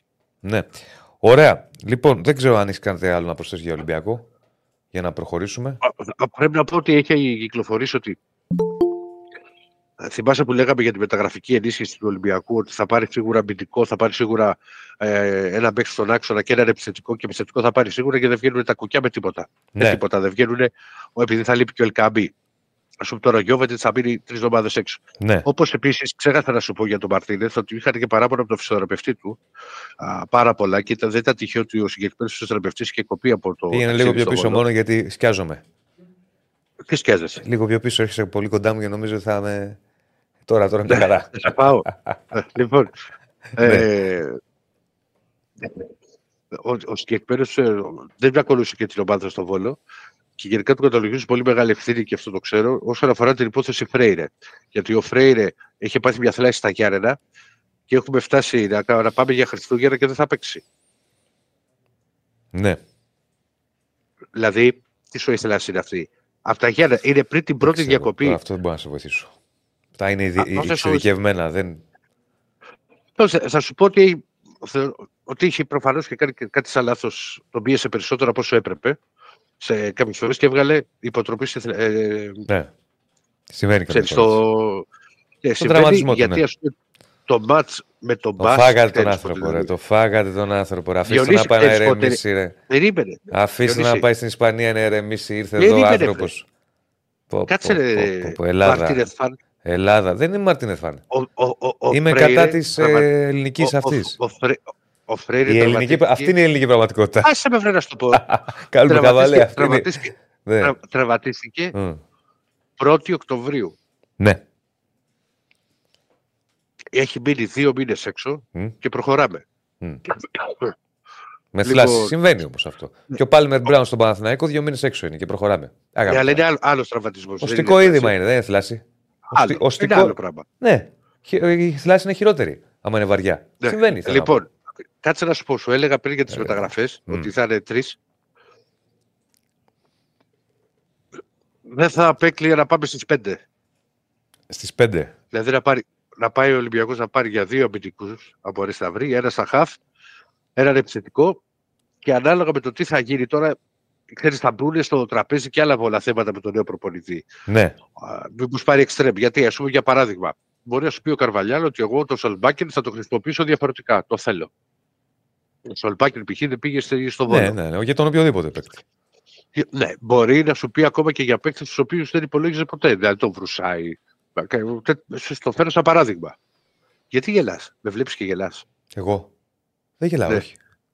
Ε. Όχι, δεν γελάω, δεν γελάω. Είναι λίγο πίσω εδώ το εικόνα, μπορεί. Και μιλάω τώρα και σε ναι, αυτό γελάς, είναι πίσω η εικόνα και σου...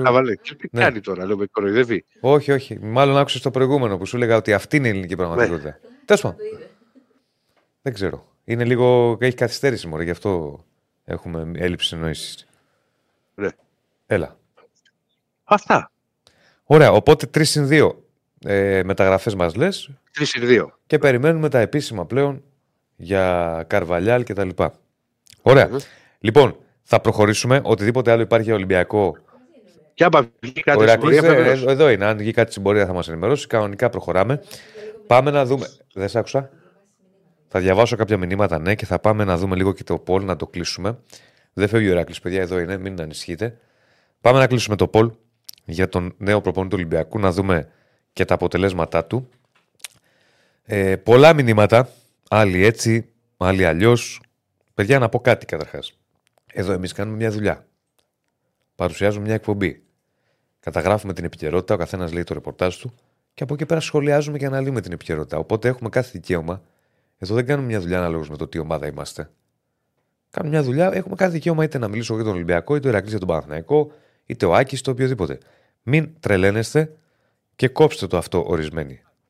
Περίμενε, Ηρακλή, περίμενε, όχι ακόμα, γιατί πρέπει να σετάρουμε. Περίμενε, περίμενε. Έχει υπομονή ένα λεπτό, δεν πρέπει να μιλάς. Ένα λεπτάκι. Γι' αυτό σε έχουμε βγάλει βγάλει από το κάδρο, για να σετάρουμε λίγο τους επόμενους που θα βγουν. Ένα λεπτάκι, ένα λεπτάκι. Ε, λοιπόν. Το poll το κλείσαμε. Άντε Δεσίλα, σε λίγες μέρες έλα Βόλο για τσίπουρα. Θα έρθω. Για κλείσω το poll να το δω. Δεν το βλέπω το αποτέλεσμα. Λοιπόν, μπορεί να αλλάξει την εικόνα του Ολυμπιακού προς το καλύτερο Καρβαλιάλ. Όχι ογδόντα τοις εκατό, ναι δεκαεννιά τοις εκατό είναι και αυτό το ένα του YouTube. τριακόσιοι εξήντα επτά ψήφισαν. Μεγάλη. Εντάξει, τώρα εδώ είπαμε και πάλι δεν ξέρεις ποιοι ψηφίζουν. Ε, like στο βίντεο, subscribe στο κανάλι μας. Βλέπετε εξακόσια πενήντα. Πάμε να ανέβουμε. Πάμε να φτάσουμε χιλιάρικο. Μπορούμε, το έχουμε. Τους χίλιους αυτόχρονους και χθες το πιάσαμε. Ε, πάμε like, να ανεβάσουμε τα, τα like, να φτάσουμε στο πρώτο πεντακοσάρικο την ώρα της εκπομπής. Και προχωράμε. Όχι ακόμα. Όχι ακόμα. Σωστός ο φίλος χίλιες φορές Δαμπράουσκας λέει να παίρνατε που ξέρει την Ελλάδα, λέει ο Κρίς. Δαμπράουσκας, φίλε μου, θα έχουμε αργότερα και σύνδεση με τον Όφη να δούμε και αυτός τι έγινε εκεί και αποχώρησε ο Όφη. Ο Δαμπράουσκας. Σύνδεση τι είπα με το Ηράκλειο. Ναι, Ηρακλή, μην μιλάς όμως λίγο, σε παρακαλώ, ξέρεις γιατί. Δεν φαίνεσαι και ακούνε μια φωνή. Περίμενε λίγο να σετάρει. Δεν ακούνε, μόνο εσύ ακούς. Α, μόνο εγώ ακούω τον Ηρακλή. Ωραία. Οπότε μην μη μου μιλάς με στα αυτιά γιατί με μπερδεύεις. ε, Νταμπράουσκα δεν έκανες στον Όφη, ρε, πάτε καλά. Οκ. Okay. Έχω άλλη άποψη. Τι μου πες. Αναστασίου, ναι, τι. Είναι στο κάδρο. Δεν ολοκληρώθηκε. Ναι, το προφανώς. Για να είναι στο κάδρο το φεύγει από χυσιά. Αλλά δεν έχει ανακοινωθεί κάτι. Ε, ρε Μίλτο και ο Μαρκαριά και ο Τερκάτη νίκησαν το Μουρίνιο. Τους κάνει αυτό προπονηταράδες. Λέει ένας φίλος, λένε μεταξύ τους διάφορα δίκαια τους προπονητές. Τι γίνεται, κύριε Στέφανε. Ε, καλύτερα να έπαιρνε. Έχουμε. Ωραία, έχουμε. Οπότε προχωράμε. Ο Πόσο φέτος δεν έχει αδικηθεί. Θα έλεγα την άποψή σας. Θα μας το πει ο Άκης. Λοιπόν, πάλι η Ηράκλειος Αντίπας μαζί μας και εκλεκτοί συνάδελφοι. Παίρνουμε τώρα. Φαίνεσαι, φαίνεσαι. Σε κυτρινό μαύρο φόντο. Όχι, α... πάντως σε αυτό που έλεγες πριν. Άκης Γεωργίου και Νίκος Παπαδόπουλος, να τους προλογίσω και μου λες. Τουλάχιστον εγώ με τον Διονύση που έχει τύχει. Γεια σας, γεια σας, παιδιά. Ε, μόνο αυτό λέω και μπορεί να μπείτε και εσείς αυτή την κουβέντα γιατί ξέρετε ρεπορτάζ κάνετε. Πολλές φορές, εγώ που ε, κάνω ρεπορτάζ Ολυμπιακού ή ο Διονύσης που κάνει ρεπορτάζ Παραθηναϊκού, μπορεί από σποντά να μάθει κάτι για τον Ολυμπιακό. Ο Διονύσης θα, θα μου το πει εμένα ή εγώ θα το πω στον Παναθηναϊκό. Την άποψη που λέει στο, στο Διονύση, αυτό που λέτε εσείς τώρα όμως, ότι δεν μπορεί να εκφέρουμε άποψη, φυσικά και μπορούμε να εκφέρουμε άποψη. Δηλαδή, πόσες φορές έχω πει εγώ για θέματα του Παναθηναϊκού την άποψή μου στο Διονύση, που δεν μπορεί να συμφωνήσουμε, ούτε μπορεί να διαφωνήσουμε. Έτσι γίνεται. Ναι, ναι, εντάξει. Για μπάλα μιλάμε, δεν μιλάμε για. Τα ευχαριστώ πολύ. Για καρδιοχειρουργική. Okay, ο ο, για τον αγριο... να, πω, να πω στον Δημήτρη. Α, ναι, αυτό γιατί χθες, φίλε μου Δημήτρη, δεν το είδα το μήνυμα, μη σου το πω ψέματα. Αλλά προηγουμένως είπες για αγριογέννη. Το είπα πριν.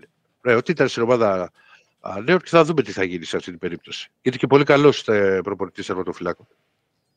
Ναι. Να πούμε χρόνια πολλά στον Άκη, έχει γενέθλια. Ω! Happy birthday, Μίστερ Άκη. Αλλά δεν ήρθε από εκεί να φέρει ένα γλυκό, να φάρει τα παιδιά. Έπρεπε να έρθεις. Έπρεπε να έρθεις. Εγώ που λείπω τώρα από εδώ που είμαι και εγώ από το σπίτι. Έπρεπε, έπρεπε να έρθεις. Πρόσεχε, το είπες τώρα στον αέρα. Μην του κάνεις έναν συνάδελφο. Πρέπει, ο οποίος. Θα στείλω κέρασμα αύριο, δηλαδή εγώ. Αύριο είσαι εσύ. Γιορτή. Α, του Αγίου Νικολάου. Γιονίκος, ρε. Γιονίκος την άλλη εβδομάδα. Ναι. Όχι, όταν θα ανέβουμε σε άλλο. Πολλά Νίκο προκαταβολικά από σήμερα. Να είσαι καλά, γυμνάζομαι. Μην το κάνεις σαν έναν συνάδελφο ο οποίος. Είναι ΠΑΟΚ και μας είχε πει ότι αν πάρει πρωτάθλημα ο ΠΑΟΚ ναι. θα κεράσω σουβλάκια όλο το κτίριο. Ακόμα τα περιμένουμε. Κέρασε. Όχι. Στο επόμενο. Τώρα το επόμενο θα είναι, δεν ξέρω. Ήταν και large, ήθελε να κεράσει όλο το Σπόρ εφ εμ. Ναι, ναι, ναι. ναι. Και ακόμα τα περιμένουμε αυτά τα σουβλάκια. Και πάντα ξέρεις το μιλάμε σε κάθε διαδικούντα σουβλάκια. Ρε. Να είμαστε και ειλικρινείς. Mm. Όταν πήρε το πρωτάθλημα ΠΑΟΚ το σουβλάκι είχε γύρω στα δύο κόμμα πέντε ευρώ, τώρα έχει πάει στα τέσσερα τριάντα. Έχει και μια διαφορά. Α, δηλαδή. Τι να κάνουμε τώρα, εμείς. Σας πρόσεχε, ρε φίλε. Και το προσπαθώ να καταλάβω ποιος είναι ΠΑΟΚ στο Σπόρ εφ εμ τώρα. Δεν το ξέρεις, δεν το ξέρεις. Δεν το ξέρεις. Πόσο γινόμαστε. τριάντα εννιά, αρχίζουν και μαζεύονται πολλά, εντάξει. Επικίνδυνα πράγματα, αλλά εντάξει, να είμαστε καλά, να προχωράμε. Έχεις χρόνια ακόμα. Είναι να χτυπήσω ξύλο, Ηρακλή, έτσι θέλω να πιστεύω, ότι έχω χρόνια ακόμα. Να πιέω και πιστεύω. Ωπω, ωραία, Ηρακλή. Άσε, μην λες και ξέρεις τώρα τελευταία όποιον πιάνεις και τώρα τελευταία όποιον πιάνεις στο στόμα σου και τώρα τελευταία όποιον πιάνεις στο στόμα του τον έχεις στείλει αδιάβαστο. Είπε καλύτερος προπονητής των έντεκα αγωνιστικών ο Μαρτίνεθ, γεια σας. Έφυγε. Τώρα σου λέει, ναι. Τώρα σου λέει. Το Σουλεϊμάνοφ περίμενε. Το Σουλεϊμάνοφ που τον επενούσε και τον έκανε, δεν βλέπετε τα τελευταία δύο παιχνίδια του Σουλεϊμάνοφ. Μας πλήρωσε όμως ο Σουλεϊμάνοφ. Έβαλε κόλλο. Άσε, ρε, ραγάστο. Καλύτερα μα σα. Μην πίστευα για τον Παναθηναϊκό. Ο Ηρακλής έχει, του το έχω ξαναπεί, έχει, αυτά είναι αεκτζίδικα χαρακτηριστικά. Δηλαδή, ό,τι αγαπάω εγώ πεθαίνει. Ξέρεις, ναι. Ότι πιάνω, ναι. Το... Μα δεν το έχω αυτό, είναι... ρε, τώρα τελευταία, τώρα τελευταία. Δεν το έχω αυτό. Τώρα τελευταία. Τώρα τελευταία. Εγώ είμαι γέρημα θρέμα σαν οικοφολιά. Το ξέρω, γι' αυτό το λέω. Έχει, ναι. Έχει κάποιες ρίζες. Ναι, ναι, ναι. Ναι. Σε μέγιστη οικοφολιά εδώ. Εγώ του έχω πει το άντυπα. Ναι. Τώρα τελευταία που μεγαλώνει έχει αρχίσει και αλλάζει. Δεν του πήγαινε για Ολυμπιακός. Το έχω πει εγώ. Ε, είσαι όχι, πιο, του, πρώτη του πάει του Ηρακλείου, πιο ροκ τύπος, πιο... Είναι, τώρα, είναι τώρα μεγαλώνει λίγο, χρόνος, έχει αρχίσει. Εγώ είμαι Ολυμπιακός. Είναι πέτριο χρόνο. Του πάει. Πέτριο χρόνος και όλα αυτά, δηλαδή να πηγαίνεις παντού. Δεν είναι Ολυμπιακός. Μα είναι λογικό ρε φίλε, είμαι πενήντα χρονών εγώ πια. Είναι τελείως διαφορετικές οι γενιές. Δηλαδή μπορεί να δεις πια διαφορετική. Ας πούμε τώρα στα σαράντα. Όταν θα φτάσεις εξήντα. Καλά, μην μιλάς Ηρακλή, σταμάτα. Καλά να είμαι. Ας, το ότι πιάνεις στο στόμα σου. Ω, βρήκες σε μένα τώρα. Κάτσε να σηκωθώ τη θέση μου, εγώ μαθαίνω. Άστο, Ηρακλή, δεν είμαι εγώ Μαρτίνεθ των έντεκα αγωνιστικών. Καλύτερος από εμένα, καλά είμαι. Μπορεί να σου λέει κάποιος ότι εσύ να έχει αλλάξει ο Παναθηναϊκός και οι γενιές. Να σου λέει τώρα μπορεί να είναι ο Βεσίλας έτσι Παναθηναϊκός. Είναι ο καθένας τα βιώματα του. Εγώ είμαι παλιός γάβρος, ρε παιδί μου, τον Πέτρελτον. Δηλαδή. Ναι. Που θα ξεκι... Άμα δεν έβρισκα εισιτήριο στη... στην επτά και πήγαινα στο παλιό Καρεσκάκι στη δέκα, θα έφτανα στη δεκατέσσερα μέχρι να μπει γκολ. Ναι. Επιστήμον, επιστήμον άνθρωπο. Ήμουνα. ε, ε, ε, το έχω πει ότι εγώ ανήκω στους επιστήμονες. Ε, ε, όχι, μην τα λες αυτά τώρα. Ανήκω στους επιστήμονες. Κυνήγαγες κανένα δημό που θα τα ακούει αυτά ο κόσμος. Ναι, κάτσε. Περίμενε. Όταν λένε επιστήμονες. Άλλο αυτό. Όταν λέμε επιστήμονες. Ο Σαλιαρέλης το είχε πει τους επιστήμονες. Ναι, αναφερόμαστε σε εκείνο το μάτς. Τώρα τα ακούει ο κόσμος. Είναι γενιά, είναι γενιά, αυτό εννοώ. Ναι, είναι... αλλά πρόσεχε, ναι. Γιατί μου το έχουν στείλει κιόλας πολλές φορές. Επειδή το έχει ξαναπεί ο Ηρακλής και μου το έχουν στείλει και στο Facebook, σε μηνύματα. Μα έχει πει όταν στους επιστήμονες. Θα νομίζουν ότι ήσουν μέσα και κυνηγούσες κανένα Δημόπουλο. Θα θέλουμε να βγάλουμε το Δημόπουλο αύριο μεθαύριο καλεσμένο και θα πει. Ποτέ, ήμουν ποτέ εγώ πίσω έχω... με το μαλλί. Ε, ναι, ποτέ, ποτέ, ποτέ δεν έχω κυνηγήσει ή ποτέ, και ακόμα και ποτέ δεν, δεν έχω πετάξει. Ναι. Ναι. Ε, ούτε αναπτύρα στο γήπεδο. Ναι. Λοιπόν, κύριοι, πάμε, πάμε στο σήμερα. Α, μετά δεν το... μπορώ να σου πω δηλαδή ότι ήμουν παπαδοπέδι. Μετά τις εποχές, τις αγνές εποχές εκείνες, αρχές ενενήντα τότε, και τα λοιπά. Τότε που σας άρεσαν οι Κυριακές, Γιονύση μου. Μια χαρά ήταν οι Κυριακές τότε. Εμένα πάντα μου άρεσαν οι Κυριακές. Εμένα πάντα μου άρεσαν. Όπως και τώρα, όπως και τώρα που συνήλθαν τα πράγματα. Εμένα πάντα μου άρεσαν οι Κυριακές. Τώρα, τώρα είδες ότι δεν με. Εμένα πάντα μου άρεσαν οι Κυριακές. Και επειδή βάζεις φυτίλι. Δεν βάζω καλά φιτίλι. Όχι, θα απαντήσω. Μόνο αυτό. Να, να μην απαντήσεις. Όχι, θα απαντήσω, δεν έχω δικαίωμα. Εμένα πάντα. Μα... να μην το έλεγες. Εμένα πάντα. να, να, να μην το έλεγες. Άστο. Εμένα πάντα μου άρεσαν οι Κυριακές. Από μικρό παιδάκι έβαζα ραδιοφωνάκι, Ερασπορ. Μετά Φιλμνέτ που λέει για μια ψυχή. Και μετά γήπεδα κτλ. Πάντα μου άρεσαν οι Κυριακές. Ναι. Αλλά επειδή μου, μου κάνεις μια ωραία ε, πάσα, εκείνες τις Κυριακές. Ο Ολυμπιακός είχε πάρει, πολλά, είχε πάρει περισσότερα πρωταθλήματα από όλους. Εγώ ξέρω ότι εκείνες τις Κυριακές Γιονύση μου κέρδιζαν την ΑΕΚ στο ογδόντα πέντε ναι. Και ξανά έπαιζα το μάτσα από την αρχή και ναι. Παίρνει το πρωτάθλημα ο Παναθηναϊκός. Ναι, γιατί α, τι είχε γίνει τότε, τι, τι είχε γίνει τότε, με τα φώτα. Με το δακρυγόνο. Τι να κάνω εγώ με το δακρυγόνο. Oh, με τα φώτα ισοπαλία και χάσαμε. Τα φώτα ισοπαλία και κερδίσατε. Εγώ ξέρω ότι το.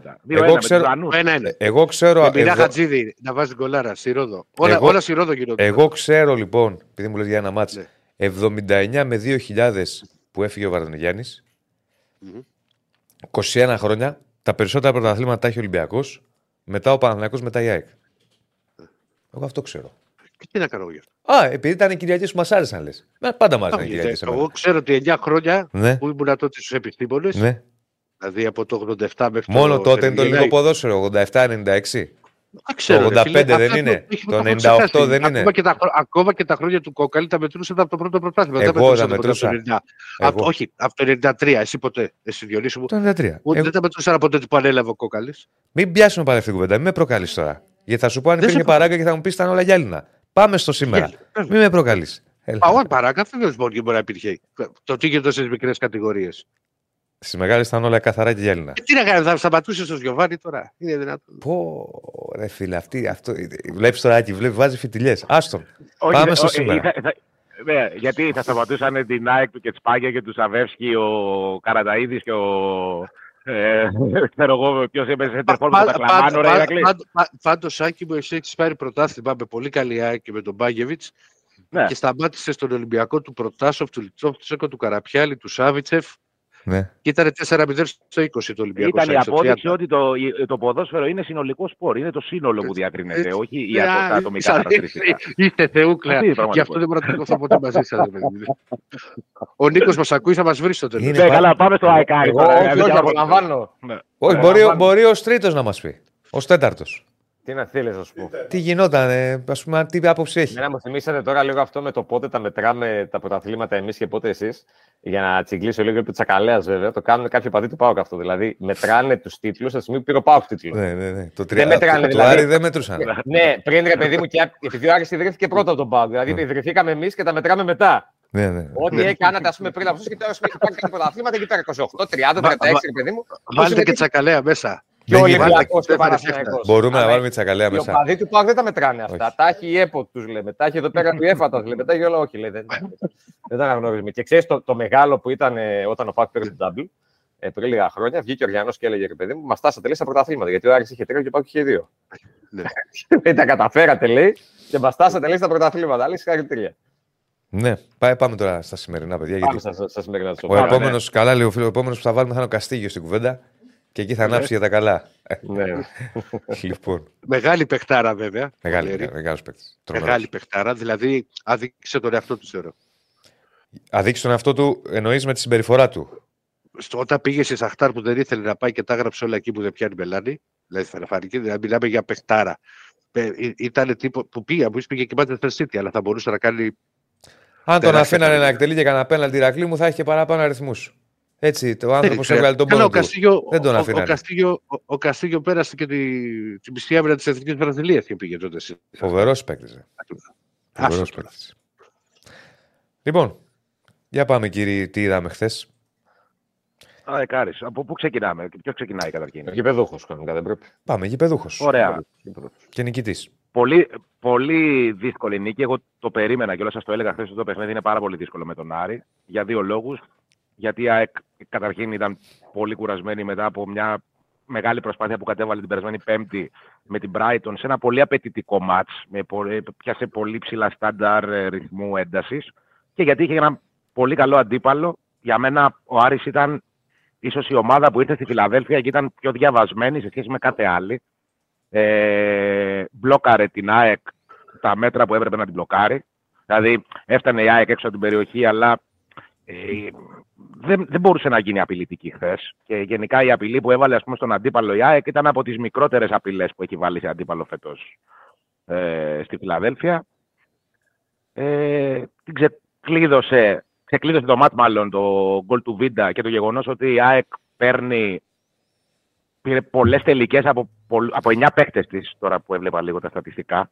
εννιά παίκτες της ΑΕΚ έκαναν τελική προσπάθεια ε, στο παιχνίδι. Είναι ένα θέμα ότι ο Βίντα κοντεύει να βγει πρώτος σκόρερ της ΑΕΚ σιγά σιγά. Έχει δύο γκολ τη στιγμή που όλοι οι επιθετικοί του ρόστερ έχουν τρία. Δηλαδή είναι πολύ παράδοξο όλο αυτό. Παρένθεση, ε, άνω τελεία, αν ναι. μπορείς. Το, ναι, το ναι, συζητούσα ναι. και χθες πριν από το. Κατά την ώρα του μάτς, βλέποντάς το και με συναδέλφους. Ναι. Την ώρα που εκτελούσε κόρνερ η ΑΕΚ. Όλοι μας είχαμε μέσα μας το, την αίσθηση, ας πούμε. Ότι από τα corner η ΑΕΚ μπορεί να κάνει τρομερή ζημιά. Γιατί το λέω αυτό, επειδή λες για το Βίντα. Ρε φίλε, είναι πάρα πολύ καλή η ΑΕΚ στις στατικές φάσεις. Καλά χτυπήματα. Είναι, καλή, είναι, είναι καλός και ο, και ο Βίντα. Είναι, ε, ναι. Θυμάμαι ότι συζητούσαμε τον Μπακασέτα. Όταν ήρθε ο Βίντα, όταν ε, ήταν, ε, έπαιζε στην Τουρκία ο Βίντα στην Μπεσίκτας και έλεγε ο Μπακασέτας ότι ε, δεν μπορώ να καταλάβω πώς το κάνει, αλλά είναι πολύ καλό στον γκολ. Συστατικές φάσεις. Και λέω, στόπερ τόσο πολύ. Δηλαδή, η πρώτη κουβέντα που είπε ήταν αυτή. Και μου έκανε εντύπωση. Και όντως είναι, είναι δυνατή γενικά η Άκαθημένα. Έχει ψηλά παιδιά και έχει και το Βίντα που είναι αγρίμη. Mm-hmm. Ε, εν τω μεταξύ, το συγκεκριμένο κόρνερ ήταν ε, μία από τις λίγες φορές που ο Άρης έχασε τη συγκέντρωσή του στο παιχνίδι και παραχώρησε το κόρνερ πολύ αβίαστα, αν θυμάστε τη φάση. Και είναι και κακή τοποθέτηση και των παικτών του Άρη στο κόρνερ. Θα τα, okay. τα πούμε και με τον Νίκο. Πήγε ο Νταρίντα, νομίζω, πάνω ναι, του. Ναι, ήταν ο Νταρίντα πάνω του, ναι, ισχύει. Πού πας. Και πήδηξε ο Βίντας σχεδόν. Ήταν, έδειχνε ένα σαν να είναι αντίπαλο. Νομίζω χάθηκε ο Μωρόν εκεί. Πρέπει να ήταν μόνος του κάπου κοιτούσε, ας πούμε, που έπρεπε να πάει αυτός. Νομίζω. Ναι. Ο, ο, ο Μωρόν ήταν. Για, για, για, τελεία, ο, ο Μωρόν μπορεί να έχασε αυτή την ευκαιρία την πολύ μεγάλη για τον Άρη. Άρα είναι πολύ καλός επιθετικός. Είναι πολύ καλός επιθετικός. Καλός είναι. Μεγάλη μεταγραφή για τον Άρη. Είναι, είναι πολύ μόνος. Ήταν άστοχο όμως το τελείωμά του εκεί. Εντάξει ρε παιδί μου, τυχαίνει, δεν το πιέσε καλά. Ναι, σίγουρα τυχαίνει, δεν είπαμε. Αλλά ταλαιπωρεί, βγαίνει έξω, κρατάει μπάλα. Θα τραβήξει μαζί του αμυντικούς. Μα είχε και πρώτος χώρος στο πρωτάθλημα μπορούν. Και ας μην το έχει γινώσει. Ναι. Ε, γενικά, ρε παιδί μου, ο Άρης πάντως έβγα, ε, έβαλε στην ΑΕΚ απειλή, ε, όχι πολύ μεγάλη, έψαξε τις στιγμές του στο παιχνίδι, ήρθαν οι στιγμές του, δεν τις αξιοποίησε ε, και αμήνθηκε και πάρα πολύ καλά, έβαλε, πάρα πολύ, έβαλε δύσκολα στην ΑΕΚ ε, και νομίζω ότι είναι πολύ σημαντική αυτή η νίκη υπό την έννοια ότι ήταν σε μια μέρα που η ΑΕΚ ήταν κουρασμένη, δεν ήταν καλά, είχε απέναντι της έναν καλό αντίπαλο και όταν παίρνεις αυτές τις νίκες και καταφέρεις να είσαι ψηλά, βασικά, όταν παίρνεις αυτές τις νίκες είναι ο μόνος τρόπος να καταφέρνεις να είσαι ψηλά. Δηλαδή, στην μέτρια μέρα σου, τη μέρα που είσαι κουρασμένος, να καταφέρνεις να κερδίζεις. Από τον Άρη, μια που το είπατε και δεν ξέρω αν συμφωνεί μαζί μου και ο Νίκος, εμένα μου έκανε μεγάλη εντύπωση το δεξί μπακ. Και ο Παναγίδης, ο πολύ καλός παίκτης. Πολύ συμβολή στην επιθετικότητα του Άρη. Ανέβαινε πολύ ψηλά, έχει καλές επιστροφές. Ξέρω, καλός παίκτης. Τελειώματα δεν είχε καλά. Από το γήπεδο τουλάχιστον. Άμα είχε και τελειώματα δεν θα έπαιζε εδώ, εντάξει. Τελειώματα. Θα δηλαδή, εδώ ανέβηκε δύο φορές ναι. καλά, πρώτο, δεύτερο μήχρονο, είχε δύο κακά τελειώματα. Στο πρώτο, στο πρώτο μήχρονο τον Κατσίνοβιτς εκεί δεν ξέρω αν ζητάει κάτι ο Άρης ή όχι, και στο δεύτερο ένα σου του πέρασε πάνω τα δοκάρια. Ο Ντουμπάτζο δεν ήταν. Ο Ντουμπάτζο ήταν, ναι. Ναι, ναι, ναι, ναι, ναι, ναι. Έχει κάνει την μπάσα στο Μωρόν, έχει κάνει μια παράλληλη που δεν τη βρήκε κανένας, έχει κάνει σουτ αυτός στο πρώτο στο έξι, έχει κάνει σουτ πάλι προς το τέλος του αγώνα. Για τον Άρη έκανε τα πάντα επιθετικά. Είχε πολλή δουλειά. Εντάξει, είναι... Ο Νίκος πως είδε το μάτσα, μας πει. Ε, Εντάξει, δεν είναι... Που... Πάνω κάτω νομίζω πως το περιέγραψε και ο Άξιν. Δηλαδή ο Άρης πήγε πολύ στοχευμένα στην ε, Νέα Φιλαδέλφια και πάρα πολύ διαβασμένα. Ε, κατάφερε να περιορίσει πάρα πολύ την ΑΕΚ, ε, κυρίως εκεί από τον άξονα. Δεν, και δεν έπεσε στην παγίδα να της δώσει τις καλές προϋποθέσεις ο transition. Με εξαίρεση εκείνη τη φάση, τη διπλή ευκαιρία με τον, ε, με τον Τζούμπερ και τον Ελίασον, που πρώτα που έστακε σε δεύτερο χρόνο Μπράμπετς. Σώζουν την αιστεία του Άρη. Η, η ΑΕΚ τον Άρη δεν τον βρήκε πάρα πολύ μπόσικο, να το πω έτσι λαϊκά. Ε, και είχε στο πρώτο μήχρονο πέρα από εκείνη τη στιγμή και τη φάση του Μάνταλου. Ο Άρης το πήγε πάρα πολύ καλά. Στο, στο, στο του Μάνταλου ήταν ένας σούτ εκτός περιοχής, έτσι δεν ήταν. Πολύ καλό εντωμεταξύ, σκαυτό, ναι. ωραίο, αλλά ήταν και πολύ ωραία επέμβαση του Κουέστα σε εκείνη, ναι. την, σε εκείνη τη φάση. Ο Άρης τη μισή δουλειά την έκανε. Δηλαδή ήξερε ότι θα τον τρέξει η ΑΕΚ, θα τον πιέσει η ΑΕΚ, πρέπει εγώ να τα απεξέλθω. Και το κατάφερε. Ε, το θέμα ήταν να βρει τις στιγμές και να τις αξιοποιήσει. Τις στιγμές τις βρήκε. Απλά δεν τις αξιοποίησε. Δηλαδή, με του Μωρών, άντε, άστο τον Ντουμπάζο, γιατί λέω ότι είναι και δεξιός μπακ. Τώρα να φτάσει δεξιός μπακ εκεί, άμα σου κάνει και τον γκολ, έχει βάλει το σε ένα αεροπλάνο, δώσε ένα εκατομμύριο μεταγραφή. Okay. Ε, του Μωρών ήταν η κυρίως, ο οποίος έκανε, προσπαθούσε και αυτός χθες πάρα πολύ αυτό που είπε και ο Ηρακλής, αλλά είναι απελπιστικά μόνος του. Και, και το θέμα για τον Άρη, πέρα από το ότι προδόθηκε σε μια φάση όπως αυτή με τον Βίντα, ενώ ήταν απόλυτα συγκεντρωμένος σε όλο το μάτς, το θέμα για τον Άρη είναι ότι χθες του κόστησε. Το γεγονός ότι δεν είχε πράγματα τα οποία του λείπουν γενικά μες στη χρονιά. Δηλαδή δεν το βοήθησαν πολλοί παίκτες από τον πάγκο ή κάποιοι άλλοι ποδοσφαιριστές των Ανωμόρων ή ο Σουλεϊμάνοφ δεν μπόρεσαν να βγουν μπροστά. Γιατί και ο Σουλεϊμάνοφ χθες δεν έκανε καλό παιχνίδι όχι, και όχι. με τον Παναθηναϊκό δεν ήταν καλός. Και περιμένεις παραπάνω πράγματα από ένα παίκτη από τον Σουλεϊμάνοφ. Και γενικά στα εξτρέμ του Άρη που έπαιξε χθες ο Σουλεϊμάνοφ, ο Παναγίδης, ο Κάρλσον, ο Μενέντες, ο Σαμόρα, όταν ο καλύτερος εξτρέμ είναι ο Παναγίδης. Στο χθεσινό μάτς που έχει κάνει πολύ καλό παιχνίδι ο μικρός, μέχρι που τραυματίστηκε. Δεν το λέω για να τον υποτιμήσω, εγώ τον πιστεύω πολύ το, τον Παναγίδη, αλλά όταν δεν φαίνονται οι πιο έμπειροι, παρατεταμένα, υπάρχει ένα πρόβλημα για τον Άρη. Όπου, ο Μάγκλης με τα εξτρέμ φέτος ε, τραβάει μεγάλο λούκι. Γιατί βλέπω yeah. ότι δεν του δίνουν assist, δεν του δίνουν γκολ και δεν λειτουργούν κυρίως υποστηρικτικά στον Μωρόν, ο οποίος θα κάνει και μόνος του πράγματα, αλλά δεν μπορεί να τα κάνει και όλα μόνος του. Και ο Άρης στην ουσία το μάτς το χάνει εκεί. Γιατί από την ΑΕΚ, ό,τι και να είναι, είναι η ΑΕΚ. Ένα γκολ μπορεί να το δεχτείς. Είναι πιθανό. Πρέπει να κάνεις όμως και εσύ ένα γκολ για να είσαι ελπίδες να πάρεις αποτέλεσμα. Ο Άρης το ήξερε ναι. αυτό πριν το παιχνίδι. Και βρήκε. Όχι, και... Είχε και τις προϋποθέσεις. Είχε τις προϋποθέσεις να το κάνει. Είχε στιγμές καλές. Μπορούσε να σκοράρει ακόμα Μωρόν σε ένα timing που ήταν δύσκολο για την ΑΕΚ. Ήταν στο τελευταίο λεπτό του πρώτου ημιχρόνου, αν δεν κάνω λάθος αυτό. Στο σαράντα τέσσερα σαράντα πέντε, κάπου εκεί δεν ήταν. σαράντα τέσσερα. Ο Άρης με τον γκολ είναι μαλωμένος. Δηλαδή, και με τον Παναθηναϊκό έβαλε δύο. Αλλά τα έβαλε ένα στο λάθος του Μπρινιόλη και στη συνέχεια έρθε και το, και το δεύτερο. Είδαμε όμως ότι και πριν κάνει το ένα μηδέν με τον Παναθηναϊκό, πόσες φορές έβγαινε ο Σουλεϊμάνοφ μόνος του, αλλά δεν έπαιρνε τη σωστή απόφαση στο τελευταίο τρίτο του γηπέδου. Του λείπει πολύ αυτό του Άρη. γενικά από τους μίσους επιθετικούς του. Να πάρει τη σωστή απόφαση στο τελευταίο τέλος του γηπέδου και κατ' επέκταση δεν έχει την αποτελεσματικότητα. Και παραμένει μαλωμένος με τον γκολ. Δηλαδή, θεωρώ ότι είναι άδικο το ότι ο Άρης δεν σκόραρε. Για μένα, τώρα άλλοι μπορεί να συμφωνήσουν, άλλο για μένα το πιο δίκαιο αποτέλεσμα χθες ήταν η ισοπαλία. Στο παιχνίδι έτσι όπως πήγε. Ένα μάτς που εξελίχθηκε σε παιχνίδι στιγμών. Η ΑΕΚ πήρε τη δική της. Ο Άρης πέταξε τις δικές του. Και κάπως έτσι. Ρε παιδί μου, θα μπορούσε, θα μπορούσε ο Άρης να της κάνει ζημιά της ΑΕΚ με βάση και τις ευκαιρίες που είχε. Απλά νομίζω ότι ε, παρότι η ΑΕΚ δεν έπιασε κάποια ψηλά στάνταρ, δεν. Ε, ε, πώς να σου πω. Έβγαζε λίγο κίνδυνο το παιχνίδι. Δηλαδή και εγώ κάποιες φορές έλεγα ότι πάει καλά το μάτς. Όμως ε, ήταν οριακά καλύτερη σε όλη τη διάρκεια η ΑΕΚ. Με εξαίρεση το τέλος που ανέβηκε ο Άρης μετά, μετά τις αλλαγές.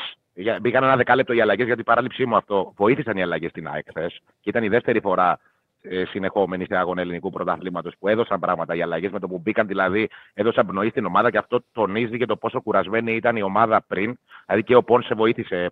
Είχε δύο καλές ευκαιρίες και ήταν μέσα στις φάσεις. Και ο Πιζάρο βοήθησε πάρα πολύ. Ε, κρατώντας την μπάλα, κάνοντας κάτι κοντρόλ, απίστευτα. Καλά, το έχουμε ξαναπεί για την πλευρά του Πιζάρο. Και ο Άμπραμπατ ε, έδωσε. Ο Άρης ανέβηκε ε, στο τελευταίο τέταρτο είκοσι λεπτό, ε, κάπου εκεί. Όμως η συνολική εικόνα του παιχνιδιού ήταν ότι παρότι η ΑΕΚ δεν έπιασε ψηλά στάνταρ, ε, ήταν λίγο καλύτερη σε όλο το ήταν, ναι. Ε, σου δείχνε...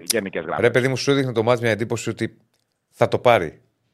Ε, έστω ναι. έτσι, έστω κι αλλιώς. Βέβαια, πρόσεξε. Ο Ταφ έφτασε στο μάτσο ογδόντα και είναι ένα είναι ζωντανό και μπορεί να στραβώσει. Και η ΑΕΚ εκεί έχει να, κάνει, έχει να κάνει η ΑΕΚ τελική, νομίζω από το εξήντα πέντε εξήντα έξι. Ήταν η τελευταία της. Πολύ ώρα. Ναι. Και αρχίζει λίγο ο Άρης και παίρνει κάποια μέτρα στο γήπεδο. Εκεί λες ότι όλα μπορούν να συμβούν. Απλά δεν, ο Άρης δεν είχε ο Άρης. εκατό τοις εκατό όλα μπορούν να συμβούν. Δεν το συζητάμε και το έχεις ζήσει η ΑΕΚ φέτος. Το έχεις πληρώσει αυτό ναι. με τα ζωντανά παιχνίδια. Μου, μου έδειξε εμένα την εντύπωση, Νίκο, ο Άρης ότι. Δε, όταν εκεί άρχισε λίγο να ανεβαίνει και να φτάνει σε κάποια τελειώματα, δεν είχε την αυτοπεποίθηση, παύλα, σιγουριά, να το πω έτσι, να, να κάνει τον γκολ. Δεν έχει την ποιότητα, εγώ θα πω. Μπορεί να είναι και αυτό. Ας πούμε, ναι. Αυτό το οποίο είπε ο Άκης, ότι όντως οι αλλαγές βοήθησαν την ΑΕΚ, ο Άρης, ο Μάντιος αυτό δεν το έχει. Δηλαδή, οι αλλαγές του αυτή τη φορά δεν το βοήθησαν. Mm-hmm. Και με τον Παναθηναϊκό, που το πιάνουμε ως σημείο αναφοράς γενικά το τελευταίο διάστημα, το βοήθησαν οι δύο αλλαγές που έκανε, γιατί τις άλλες έκανες καθυστερήσεις. Δηλαδή, έβαλε τον Κάρσον μέσα αντί του Παναγίδη, ο οποίος τραυματίστηκε. Υπάρχουν φόβοι και για θλάση κιόλας με τον Παναγίδη. Σήμερα θα κάνει μαγνητική. Και ο Σουηδός που παίρνει εξακόσια χιλιάρικα το χρόνο δεν κάνει τίποτα. Δηλαδή να δώσει την ομάδα λίγο μια τους παραπάνω. Ο Άρης και μου κάνει εντύπωση συγγνώμη, σε διακόπτω, Νίκο, γιατί γενικά εγώ τους Σκανδιναβούς τους έχω σε πολύ μεγάλη εκτίμηση. Και εγώ. Τους θεωρώ τίμιους ποδοσφαιριστές. Δηλαδή αυτό που είναι να σου παίξω θα το παίξω. Δηλαδή εφτά εφτά. Εκεί τότε. Μου κάνει εντύπωση που δεν έχει βγει. Εντάξει, δεν βγαίνουν και όλοι. Δεν βγαίνουν και όλοι. Μην το πάμε. Δηλαδή, το λέμε συχνά αυτό με τους Σκανδιναβούς. Ναι. Εγώ περι... το λέω. Οι περισσότεροι είναι αρκετοί. Είναι... Όχι όλοι όμως. Εντάξει τώρα. Ναι. Ο... Δηλαδή, έχουν πει στον Παναθηναϊκό. Ήταν... Άσο σύγκρουσε. Ο Σύγκρουσαν δεν τον πήρε ο Παναθηναϊκός τώρα για το όνομα και έκανε πράγματα. Τίμιος ήταν. Ε, ο Άντορσον, α πούμε, που πήρε ένα αμυντικό που τον πήρε. Δεν απέδωσε. Λέω ένα παράδειγμα τώρα μου έρχεται. Ο, ο αμυντικός άλλος που ήταν ο Σουηδός που πήρατε και ήταν ο Αντιμπέλμπερκ. Ότι θα ήταν και καλά. Ο Μπιάρσμιρ. Ο Μπιάρσμιρ. Ναι. Τον πιτσιρικάς αυτός. Ναι, δεν έπιασε. Απλά το θέμα με τον Κάρσον είναι το γεγονός ότι παίρνεις ένα παίχτη που είναι από τα ψηλότερα συμβόλαια του Άρη, εξακόσια χιλιάρικα το χρόνο. Έτσι. Και περιμένεις να σου δώσει αυτό κάτι παραπάνω από τα μεγάλα συμβόλαια. Όταν όμως βλέπεις ότι είναι μόνιμα παγκίτης, αλλαγή του Παναγίδη, του Σιλιμάνοφ και όταν μπαίνει και ως αλλαγή δεν βοηθάει, εκεί ενισχύεται ακόμα περισσότερο αυτή η λυμμένη απόφαση που πάρει στον Άρη για τα μεταγραφικά του Ιανουαρίου να πάρω έναν εξτρέμ σίγουρα. Έναν εξτρέμ και, και βλέπουμε ανάλογα τι μπορώ να διώξω κιόλας. Ναι. Ναι. Δηλαδή, ο Άρης δεν έχει ακόμα και το Ματέο Γκαρσία π.χ. που λέγανε που πολλές φορές ήταν στο στόχαστρο, αλλά ο Γκαρσία ήταν ένας ποδοσφαιριστής ο οποίος μια συμπτώση θα στόδινε. Και ήταν και πολύ εργάτης ως εξτρέμ. Ο, ακόμα και ο Ιτούρμπε, για τον οποίο γινόταν πολύ κουβέντα ότι έβγαινε, έκανε, έρανε, είχε μια περισσότερη ποιότητα. Δεν λέω ότι κακώς έφυγε ο Ιτούρμπε. Για μένα ορθώς έφυγε και ο Ιτούρμπε. Το θέμα είναι, δεν είναι τι φεύγει, το θέμα είναι τι φέρνεις.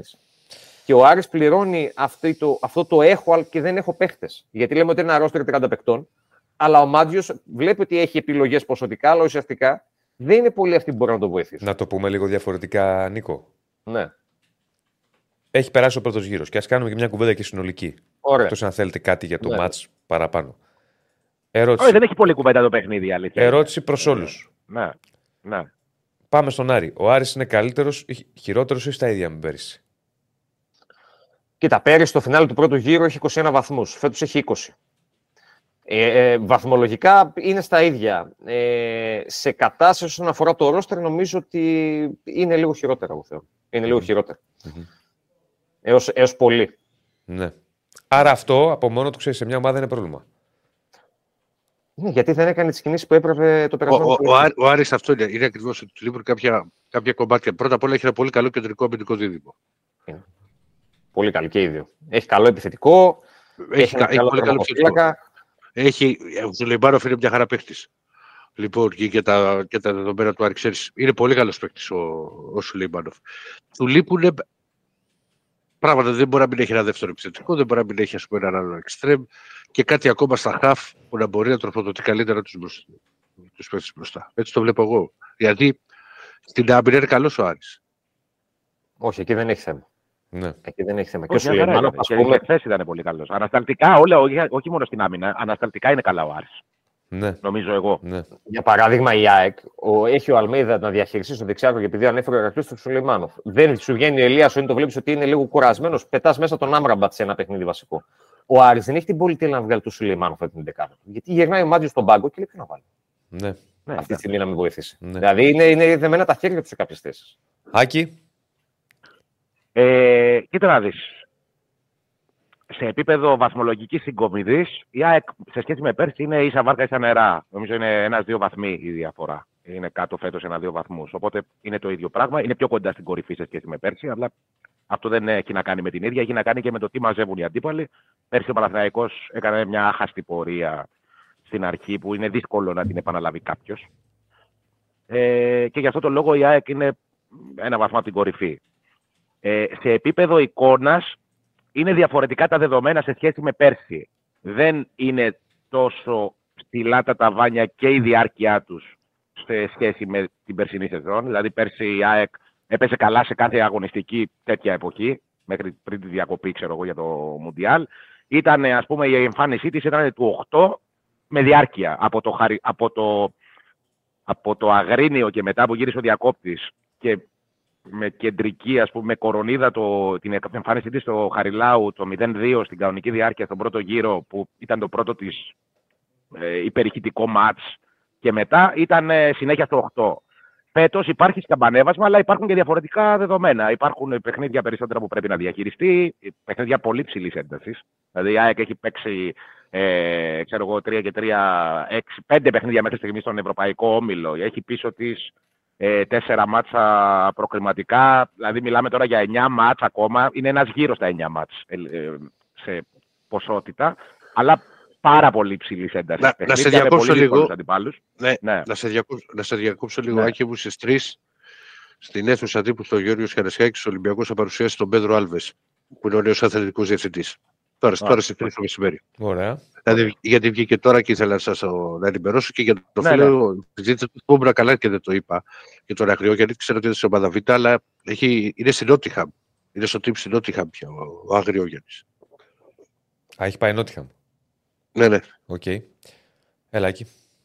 Ε, ναι, λοιπόν, ε, κατά τα άλλα, σαν. Ε, πώς να το πω, κρίνοντας την ομάδα με τις διαφορετικές συγκυρίες στις οποίες ζει σε σχέση με την περσινή σεζόν, και αν λάβουμε υπόψη τα δεδομένα που είναι και αυτά, δηλαδή πολλά ήταν τα δεδομένα που ήταν εις βάρος στον πρώτο γύρο. Η ΑΕΚ είχε δεκαοκτώ τραυματισμούς στον πρώτο γύρο. Ε, έχει πάρει τρία γκολ από τους επιθετικούς της συνολικά στο πρωτάθλημα. Από ένα γκολ ο καθένας, και δεν έχει σκοράρει ο Φανφέρ, έχει σκοράρει μία φορά ο Γκαρσία, μία ο Ραούχου και μία ο Πόνσε. Ε, νομίζω ότι το γεγονός ότι είναι τόσο ανταγωνιστική, ότι κατάφερε να έχει την καλύτερη συγκομιδή στα μάτς με τις ομάδες που είναι στα ψηλά της βαθμολογίας. Δηλαδή στα παιχνίδια απέναντι σε ΠΑΟΚ, Ολυμπιακό, Παναθηναϊκό, Άρη, η ΑΕΚ έχει το, την καλύτερη συγκομιδή σε σχέση με όλους τους ε, ανταγωνιστές της. Ε, νομίζω ότι είναι πολύ καλά. Δηλαδή okay. ε, βάζοντας περισσότερα καρπούζια κάτω από τις μασχάλες της, είναι σε πολύ καλό επίπεδο. Βέβαια, έχει πράγματα που πρέπει να διορθώσει. Δεν το συζητάμε αυτό. Δηλαδή, είναι πολύ κάτω στα γκολ. Το έχουμε ξαναπεί εκατό φορές. Το ξαναλέω γιατί τώρα. Δηλαδή, εγώ διαπίστωσα ότι η ΑΕΚ είναι καμιά δεκαριά γκολ κάτω από τον Παναθηναϊκό και ο βαθμός δημιουργίας είναι πολύ μεγαλύτερος από τον Παναθηναϊκό. Δηλαδή, ο Παναθηναϊκός σκοράρει πολύ περισσότερο σε σχέση με το πόσο δημιουργεί. Τι έξι γκολ σκοράρει πολύ λιγότερο. Νομίζω είναι στα είκοσι τρία. Ανά παιχνίδι. Είναι, είναι, θυμάμαι ότι τώρα το είδα, είναι επτά γκολ κάτω από το δείκτη της. Η ΑΕΚ, το Παναθηναϊκός είναι επτά γκολ πάνω από το δείκτη του, για να καταλάβετε τι λέω. Είναι πολύ μεγάλες οι αποκλήσεις.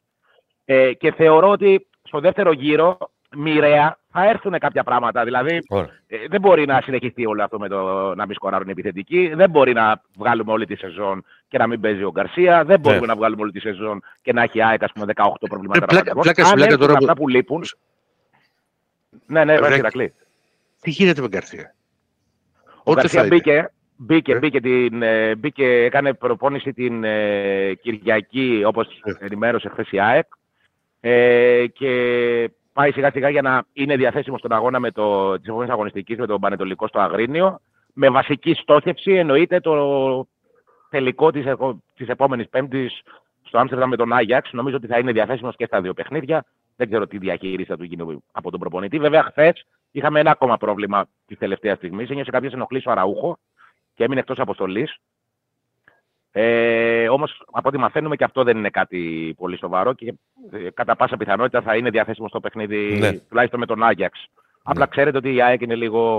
Κάνουμε ναι. οικονομία στις λέξεις, ότι έχει να κάνει με τον Θέλω να κάνω εγώ μια ερώτηση λίγο στον Άκη που το είχα απορία από χθες στην ώρα του αγώνα.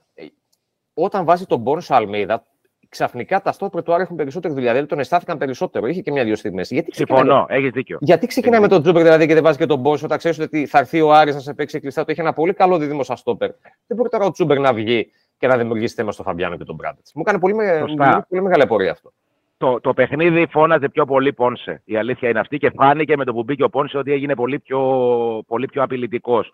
Ε, νομίζω ότι επειδή ο Τσούμπερ είναι σε μια πολύ καλή κατάσταση, είναι ο, μόνος, είναι ο παίκτης της ΑΕΚ με τη μεγαλύτερη επαφή με τον γκολ σε μια ομάδα που έχει πολύ σοβαρό πρόβλημα στον γκολ. Έχει βάλει τέσσερα γκολ, είναι ο πρώτος σκόρερ της ομάδας.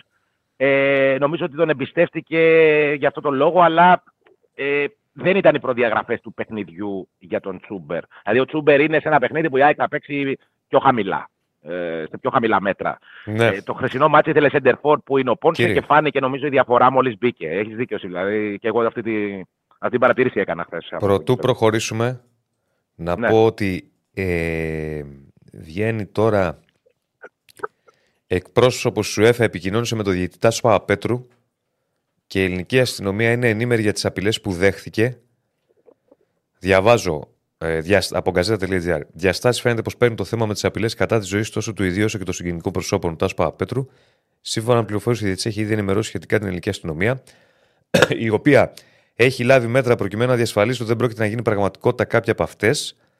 Το όλο θέμα έφτασε μέχρι την UEFA, εκπρόσωπος ο οποίος επικοινω... φέρεται να επικοινώνησε μαζί του προκειμένου να εκφράσει την απόλυτη στήριξη της Ομοσπονδίας στο πρόσωπό του. Είναι χαρακτηριστικό πως μεταξύ των όσων υπόθηκαν στον Έλληνα ρέφερη ε, στην Ελβετία θεωρούν αδιανόητο να πραγματοποιηθεί κάποια απειλητική κίνηση προς ίδιο ή μέλος της οικογένειάς του.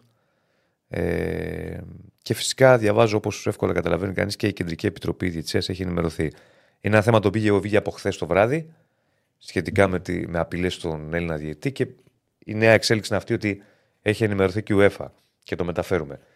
Δεν ξέρω αν και, θέλετε... και τι μπορεί να κάνει, μπορεί να κάνει η UEFA, δηλαδή, σε επίπεδο ασφάλειας. Τι να κάνει, τίποτα. Ή στον κάθε Παπαπέτρου, όχι. Ναι, τίποτα, τι να κάνει. Ναι. Ουμπλέξεις. Ε, ναι. Ε, εγώ δεν έχω κάτι άλλο. Ωραία, ωραία. Αν δεν έχετε κάτι άλλο για, για Ολυμπιακό... Ο Νίκος αντέχει κάτι. Όχι, δεν έχουμε κάτι. Μόνο στο ιατρικό, όπως είπα και πριν, περιμένουμε για τον Παναγίδη σήμερα τις εξετάσεις για να δούμε αν θα τον έχει ο Μάντζιος ε, διαθέσιμο με τον Όφη, που πάλι όφερε του το Βικελίδης με νέο προπονητή κάθε χρόνο. Ναι. Δεν, ξέρω, δεν ξέρω τι κάνει. Ερώτηση, πρωτού προχωρήσουμε. Τι και τι ναι. κάνει.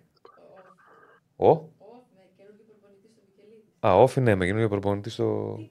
Τι κάνει, θα το δούμε. Το θυμάστε τι κάνει Όφη με καινούργιο προπονητή στο Βικελίδη. Έχει πάρει σοπαλία νομίζω στον τεμπού του Νταμπράουσκα. Ένα-ένα. Ωραία. Οπότε θα να το παίξουμε και αυτό ένα-ένα. Σταμάτα, σταμάτα. Έρχεται Γιάννης Αναστασίου. Πιστεύω δηλαδή. Σταμάτα. Λοιπόν, και να δούμε στην Κυφσιά ποιος θα πάει. Έχετε κάποια πληροφορία? Όταν θα φύγει. Αν, αν πάει ο Αναστασίου στον Όφη. Ναι. Δεν έχει κανένας. Θα δούμε. Λοιπόν, ε, ε, να πω πρωτού σας αποχαιρετήσουμε. Για, για, αφού κάναμε απολογισμό σε Άκη και Άρη, θα κάνουμε και με τον Ηρακλή και με τον Αντώνη, αν είναι καλύτερες οι ομάδες φέτος ή πέρυσι. Τρέχει ένα poll, θέλω να μου πείτε την άποψή σας. Βάλαμε ένα poll Τώρα είναι μικρές οι διαφορές. Το βάλαμε εμείς να υπάρχει. Αν είναι δίκαιη εντός ή εκτός αγωγικών η βαθμολογία στον πρώτο γύρο με βάση την εικόνα των μεγάλων. Ναι, όχι. Εγώ λέω ναι. Ναι. Αυτή τη στιγμή. Είναι μικρές οι αποστάσεις, η αλήθεια είναι. Δηλαδή, για παράδειγμα, σου πω ένα παράδειγμα.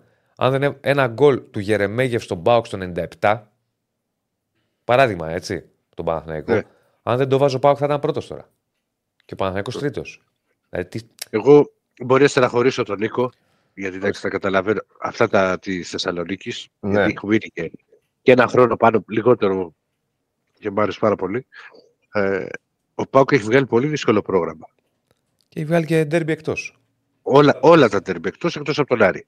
Όλα τα ντέρμπι τα έχει βγάλει εκτός. Και δεν έχει, είχε την, ήταν την ΑΕΚ, κέρδισε τον Ολυμπιακό, χει με τον, τον Παναθηναϊκό. Και ο Άρης τα ντέρμπι τα περισσότερα στο Βικελίδη θα έχει στο δεύτερο γύρο. Mm. Ναι. Uh-huh. Πάω Ολυμπιακό και ΑΕΚ, μόνο τον Παναθηναϊκό. Ναι. Ναι. Δεν μου απαντά τίποτα. Okay. Μόνο ο Νίκος απάντησε. Τι πράγμα. Αν είναι δίκαιη η βαθμολογία ή όχι. Εγώ εντάξει, θα πω... όλοι, κοντά... Ρε, παιδί μου, όλοι κοντά ήταν είναι να όλοι είναι. Κοντά. Δηλαδή ναι. Η εικόνα τους είναι να είναι κοντά, όπως είναι κιόλας όλοι κοντά. Ναι. Στην πλήν τώρα είναι αυτό. Τώρα ένας βαθμός, οκ. Okay. Ναι. Ε, δεν είναι... Ναι. Ε, ενδεχομένως, ε, ε, κατα... δηλαδή επειδή, ξέρεις, είναι και τα παιχνίδια... και πόσα παιχνίδια βλέπουμε, γιατί δεν μπορούμε να δούμε όπως είναι η κατάσταση και πολλά παιχνίδια. Ε, βλέποντας την ΑΕΚ και παρακολουθώντας την ΑΕΚ καλύτερα, εγώ πιστεύω ότι η ΑΕΚ ε, θα μπορούσε να είχε κάποιους βαθμούς παραπάνω, αν ήταν ελάχιστα πιο εύστοχη σε μάτς που δημιουργούσε πολύ. Δηλαδή με τον Πανσεραϊκό, άλλες δεκαπέντε φορές θα γίνει αυτό το παιχνίδι, θα τελειώσει τέσσερα ένα ή τρία ένα, ναι, ξέρω, ναι. πέντε δύο, ξέρω, κάτι τέτοιο. Τελείωσε ένα ένα. Ε, θα μπορούσε ας πούμε, να ήταν ε, ε, τρεις βαθμούς παραπάνω η ΑΕΚ τέσσερις. Τα πάντα μπορεί, τώρα είναι οριακά όλα. Ναι. Είναι οριακά όλα. Αλλά ναι, οκ, okay, είναι δίκαιο. Ε, δηλαδή και ο, ο Παναθηναϊκός είναι πρώτος. Βέβαια, ο Παναθηναϊκός είναι πρώτος ε, και αυτό οριακό είναι έτσι. Γιατί είναι, έπαιξε, ε, είναι και τρεις βαθμοί από το παιχνίδι με τον Ολυμπιακό. Ναι, βέβαια, το... βέβαια. Δεν ξέρεις τι θα γινόταν εκεί. Μα αυτό είναι δεν το. Δεν θα μπορούσε να έκανε. Ναι. ναι.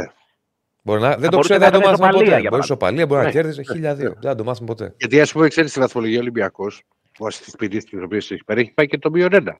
Δεν ότι έχει χάσει μόνο το μάτι, έχει χάσει και ένα βαθμό. Είναι χάσει και το μείον. Σωστά. Γιατί έφυγε ο προπονητής Ηρακλή, μην με φέρνεις πάλι στην κουβέντα την προηγούμενη και με φουντώνεις. Έφυγε ο προπονητής όμως. Ο προπονητής έφυγε για το μάτι του τον Πάου και το μάτι του Φράιμπουργκ. Μην λέμε πάλι τέτοια. Ωραία, ερώτηση κρίσεως. Ο επόμενος προπονητής θα τη βγάλει τη σεζόν. Άμα είναι, σε δύο, άμα είναι σε δύο ήττες και σε δύο κακά αποτελέσματα να πούνε πάλι αλλάζουμε προπονητή, δεν γίνεται δουλειά έτσι. Συγγνώμη τώρα, τα λέω έτσι χύμα, αλλά δεν γίνεται δουλειά. Μα ρε, είναι, ρε. Κάθε έτσι. Δύο ήττες. Διονύσης, εσύ δεν είχες τύχει σε χρονιές στον Παναθηναϊκό που αλλάζει προπονητές. Άπειρες. Δεν βλέπεις πώς γίνεται. Η ΑΕΚ, ας πούμε. Λάθος είναι. Κάτσε ρε, Ηράκλειο, περίμενε. Τι σημαίνει ότι είναι σωστό. Ότι είναι σωστό σημαίνει. Δεν είναι σωστό, αλλά έτσι, είναι, έτσι είμαστε στην Ελλάδα. Και να το βράσω. Ε, είναι έτσι όμως. Κολοκύθια με τη ρίγανη. Ας το αλλάξουμε. Δηλαδή, να κακώς σου το πω διαφορετικά. Μιας και ρε, Ηρακλή, εσύ δεν μου λέγες πριν από ένα μήνα. Δεν συζητούσαμε. Δεν πρέπει να αλλάζουν προπονητές τόσο γρήγορα. Ναι, βρε, αδερφέ. Άρα, τι πάει να πει είναι η Ελλάδα. Περίμενε τον Νίκο που είναι εδώ. Η ελληνική πραγματικότητα. Ο Μάτσιος δεν θα μπορούσε να έχει μείνει όλο αυτό το διάστημα στον Άρη. Από το να πηγαίνει έρχεται. Φυσικά θα μπορούσε. Ένα λεπτό, ένα λεπτό, ρε παιδιά.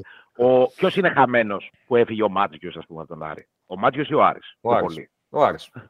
Καταλάβες τι θέλω να πω? Αυτό θέλω να σου πω. Είναι, να σου το πω αλλιώς.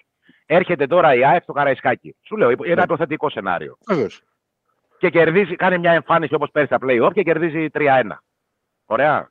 Δεν χάνεις να διώξεις τον επόμενο προπονητή, γιατί δεν ανέχεσαι να χάνεις ε, ε, ε, άνετα ξέρω, στο Καραϊσκάκι. Θα σου πω, δεν θα το διώξεις. Που να χτυπήσουμε και ξύλο, δηλαδή. Δεν θα το διώξεις. Αλλά θα σου πω ότι... Ε, δεν θα σου πω ούτε ότι έχει ξεκινήσει αντίστροφη μέτρηση, ότι θα είμαστε σε δύσκολη θέση θα είμαστε. Ναι, μωρέ, εγώ καταλαβαίνω πώς το λέει ο Ηράκλειος. Είναι λάθος όμως, αλλά είναι λάθος. Αυτό σκεφτικό. Δεν αλλάζει τώρα, αδερφέ. Αν έρθει ο Ολυμπιακός στην Φιλαδέλφεια. Ρε παιδιά, ρε παιδιά, στην ιστορία του Ολυμπιακού. Πήγαινε πιο πίσω, πιο πίσω. Δεν μπορώ ούτε για τον άκατο σαν άνθρωπος. Λοιπόν, στην ιστορία του Ολυμπιακού, δύο προπονητές συνέχισαν, όσο θυμάμαι εγώ, σεζόν και δεν είχαν πάρει πρωτάθλημα. Ο, ο Μπλαχίν και ο Μαρτίνς. Ωραία, και σε ρωτάω εγώ. Με το Μαρτίνς αποδείχθηκε. Με το Μαρτίνς. Ένα λεπτό, ένα λεπτό. Με το Μαρτίνς αποδείχθηκε σωστό ότι τον κράτησε. Ο Μαρτίνς. Αποδείχθηκε Βεβαίως. σωστό ότι τον κράτησε. Βεβαίως. Γιατί δεν έχει και αυτή την υπομονή τώρα και με το Μαρτίνες. Η διαφορά είναι η εξής.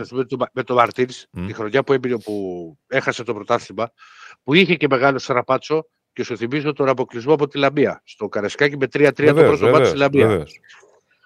Και την ήταν με ένα μηδέν. Ναι. Ε, με τον Μαρτίνς, ο Ολυμπιακός έπαιξε σε πάρα πολλά παιχνίδια πάρα πολύ καλό ποδόσφαιρο. Χορταστική μπάλα. Και ας μην το πήρε το πρωτάθλημα, και ας είχε μείνει α, πίσω στη, στη βαθμολογία. Δεν είχε μείνει πίσω, το έχασε από τον το ΠΑΟΚ που, που, που το πήρε αίτητος. Ναι. Πλήρωσε ουσιαστικά ο Ολυμπιακός στις δύο ήττες που είχε με τον ΠΑΟΚ. Αυτά τα μάτια ήταν εκείνο το πρωτάθλημα. Τον κράτησε τον Μαρτίνς, του βγήκε τον Μαρτίνς. Και ο άλλος του λέει είναι ο Μπλαχίν. Έτσι είμαστε στον Ολυμπιακό, αδερφέ. Τι πάνε να πει έτσι, είστε ρε Ηράκλειο. Είναι ποδοσφαιρική λογική αυτή, ρε Ηράκλειο. Ποδοσφαιρική. Ρωτάω την. Μισό λεπτό, ρε Ηράκλειο, θα με τρελάνεις. Την άποψή σου ρωτάω. Είναι ποδοσφαιρική λογική αυτή. Αδερφέ, δεν είναι ποδοσφαιρική λογική. Άρα, αλλά εγώ την καταλαβαίνω αυτή τη λογική. Αλλά, αλλά αυτή την παράλογη, να το πω εντό εισαγωγικών λογική, την ναι. καταλαβαίνω. Γιατί? γιατί έτσι έχω μεγαλώσει. Γιατί, α, γιατί έτσι μεγάφρος, αδερφέ, έτσι με. Τι να κάνω τώρα. Okay. Εντάξει. Σεβαστό. Άμα, σεβαστό ε, απλά δεν, δεν, είναι, δεν είναι το μονοπάτι που θα σε οδηγήσει. Σε... Ρε παιδί μου, ποια είναι η διαφορά. Αγορή να πω, δεν καταλαβαίνω. Αν αυτό που είπες γίνει. Δηλαδή, εγώ δεν σου λέω τώρα ένα τρέσλο. Μπιάκ. Και κερδίζει μηδέν δύο στο δεκαπέντε και ο Ολυμπιακός θα κάνει φάση και λύγει το μάτι μηδέν δύο. Υπάρχει yeah. θέμα. Επειδή είναι στην αρχή δεν θα γίνει κάτι. Αν όμως μετά την ΑΕΚ, ξέρω εγώ, έρθει χ με τον Όφη στο Καραϊσκάκι. Όχι, oh, θα μπει σε δύσκολη θέση ο προπονητής και θα, είναι, θα περιμένει την επόμενη στραβή. Αυτό λέμε. Ε, τι θα κάνουμε. Έτσι ναι, είμαστε. Okay. Τι, τι ναι, απλά είναι, επειδή είναι μια ομάδα Ολυμπιακός που έχει χάσει τον δρόμο του ως προς τους προπονητές και επειδή τα καλά διαστήματα του Ολυμπιακού είναι συνδεδεμένα με μακρόχρονη παρουσία προπονητών. Δεν είναι καλό μονοπάτι, δεν είναι δηλαδή το normal μονοπάτι. Καταλαβαίνω τι λες, καταλαβαίνω την οτροπία, το καταλαβαίνω, ότι υπάρχει ας πούμε μια πίεση που είναι πολύ ρε παιδί. Τα τελευταία χρόνια οι προπονητές που έχουν μείνει πολύ είναι ο Βαλβέρδε, είναι ο Μαρτίνς, ο Βαλβέρδε στη, στη θητεία του επί, επί Βαγγέλη Παρνάκη, γιατί με επικόκαλ έφυγε τον πρώτο χρόνο. Βέβαια ήθελα να φύγει και ο ίδιος τότε, δεν, δεν ανανέωνε και όλα αυτά. Ε, Εγώ απλά ξέρετε γιατί το λέω. Δεν μιλάω τώρα με βάση τις ομάδες. Δεν μιλάω με βάση τις ομάδες. Μιλάω με βάση το ποδόσφαιρο. Όταν βλέπεις ότι μπορεί να υπάρχει μια προοπτική με ένα προβλήμα, τον, τον αφήνεις. Όταν βλέπεις ότι έχει χαθεί η μπάλα, όχι. Όταν βλέπεις ότι ε, έχω ένα νέο προπονητή, πιστεύω στο project, το στηρίζω, τον αφήνεις να δουλέψει τον άνθρωπο. Ποιος όμως θα κρίνει την σαν... προοπτική και θα το δει. Γιατί είναι σαν να πάμε εμείς σε μια δουλειά και ε, να μας ζητήσουν αποτελέσματα σε ένα χρόνο και στους δύο μήνες να μας πούν φύγετε. Και μετά, θα λέμε, είναι είναι και, και μετά θα λέμε έτσι είναι στην Ελλάδα, μωρέ. Ναι. Άλλο να σου ζητήσουν αποτέλεσμα σε δύο μήνες. Το κακό με τον Ολυμπιακό, κατά τη γνώμη μου τουλάχιστον, βλέποντας το απ' έξω. Γιατί καμιά φορά, άμα το βλέπεις απ' έξω, ή καμιά φορά μπορεί να το καταλάβεις καλύτερα. Συγγνώμη που σε διακόπτω. Συγγνώμη που σε διακόπτω. Πέρυσι έκ με τον Αλβίδα. Ναι. Θα πάμε πάλι στο υποθετικό σενάριο. Κάνει τις δύο κολλητές ήττες με Βόλο και Παναθηναϊκό. Αυτό ήταν στην αρχή όμως. Στην αρχή. Ήταν πρώτα δύο-τρία μάτς αυτά. Στην αρχή. Ναι. Εάν στις επόμενες τρεις αγωνιστικές έκανε και δύο χ, θα έμενε ο Αλμίδα. Όχι, δεν θα έμενε ο Αλμίδα. Αλλά ποιος θα, ποιος θα, ποιος θα χτύπαγε το κεφάλι του στον τοίχο τώρα. Δεν το ξέρεις αν θα το χτύπαγε, αλλά σε εξηγώ. Μα τι θα το έκανε. Θα το, αν δεν είναι ένα στις βγήκε, σε δεκαπέντε προπονητές, ρε Ηράκλη. Να το, να το πάμε, να το πάμε, βγήκε, να το πάμε αλλού. Επειδή που δεν ήταν αρχή. Που δεν ήταν αρχή. Ξεκινάει ο Παναθηναϊκός. Από τον Ολυμπιακό θα πεις. Όχι, Παναθηναϊκός. Ξεκινάει ο Παναθηναϊκός δεύτερο γύρο. Έχει δύο γκέλες και έρχεται και τριάρα από τον ΠΑΟΚ στη Λεωφόρο. Το θυμάστε? Και αποκλεισμός από τον ΠΑΟΚ στο κύπελλο. Ναι. ναι, ναι, καπάκια. Δεν τέθηκε θέμα. Το... Δεν τέθηκε θέμα. Θέλω να πω. Ε, και σε... καλώς δεν τέθηκε θέμα. Αυτό... Σε αυτό που λες εσύ. Δεν έκανε πρωταθλητισμό ο Παναθηναϊκός πέρυσι. Τι λες, Δεντίνα. Τι είναι αυτά που λες. Σε αυτό που λες εσύ, Διονύση μου. Δεν υπήρχε περίπτωση να μην προπονητή στον Ολυμπιακός. Κατάλαβες. Ε, εγώ. Ε, πρόσε, δηλαδή, δηλαδή είπες. Εγώ δύο το γέλες, καταλαβαίνω ότι. Όχι, όχι. Και αποκλεισμός από το κύπελλο. Αποκλεισμό από το κύπελλο και τριάρα στο πρωτάθλημα από τον ΠΑΟΚ. Ακριβώς. Και λέω εγώ. Ποτέ. Και λέω Ποτέ. εγώ. Το θέμα σε ένα προπονητή. Όχι, το πιστεύω και εγώ ότι δεν θα έμενε στον Ολυμπιακό. Το θέμα σε ένα προπονητή είναι αν βλέπεις ότι υπάρχει προοπτική και ότι αυτά είναι μέσα στο ποδόσφαιρο, θα έρθουν και αυτά, προχωράμε. Δηλαδή, να τα βάζεις σε μια ζυγαριά και να βλέπεις ποια είναι τα θετικά και ποια τα αρνητικά. Αν τα αρνητικά, αν τα αρνητικά είναι περισσότερα, τον διώχνεις. Αν είναι θετικά, δεν το διώχνεις. Αλλά τη ζυγαριά, συγγνώμη ρε παιδιά, δεν μπορείς να τη δεις σε δύο και τρεις μήνες. Στο ποδόσφαιρο. Τι είμαστε. Τόσο μάγκες είμαστε εδώ στην Ελλάδα και οι ομάδες μας που σε δύο-τρεις μήνες έχουν βγάλει τα συμπεράσματά τους για τους προπονητές. Ξαναλέω, εκτός και αν μιλάμε για ακραίες περιπτώσεις, βλέπε Πογιάτος, βλέπε Καρντόσο και ήταν άλλο επίπεδο. Εκεί εντάξει, δεν τους κρατάς. Αλλά ο Μαρτίνεθ δεν ήταν ακραία περίπτωση.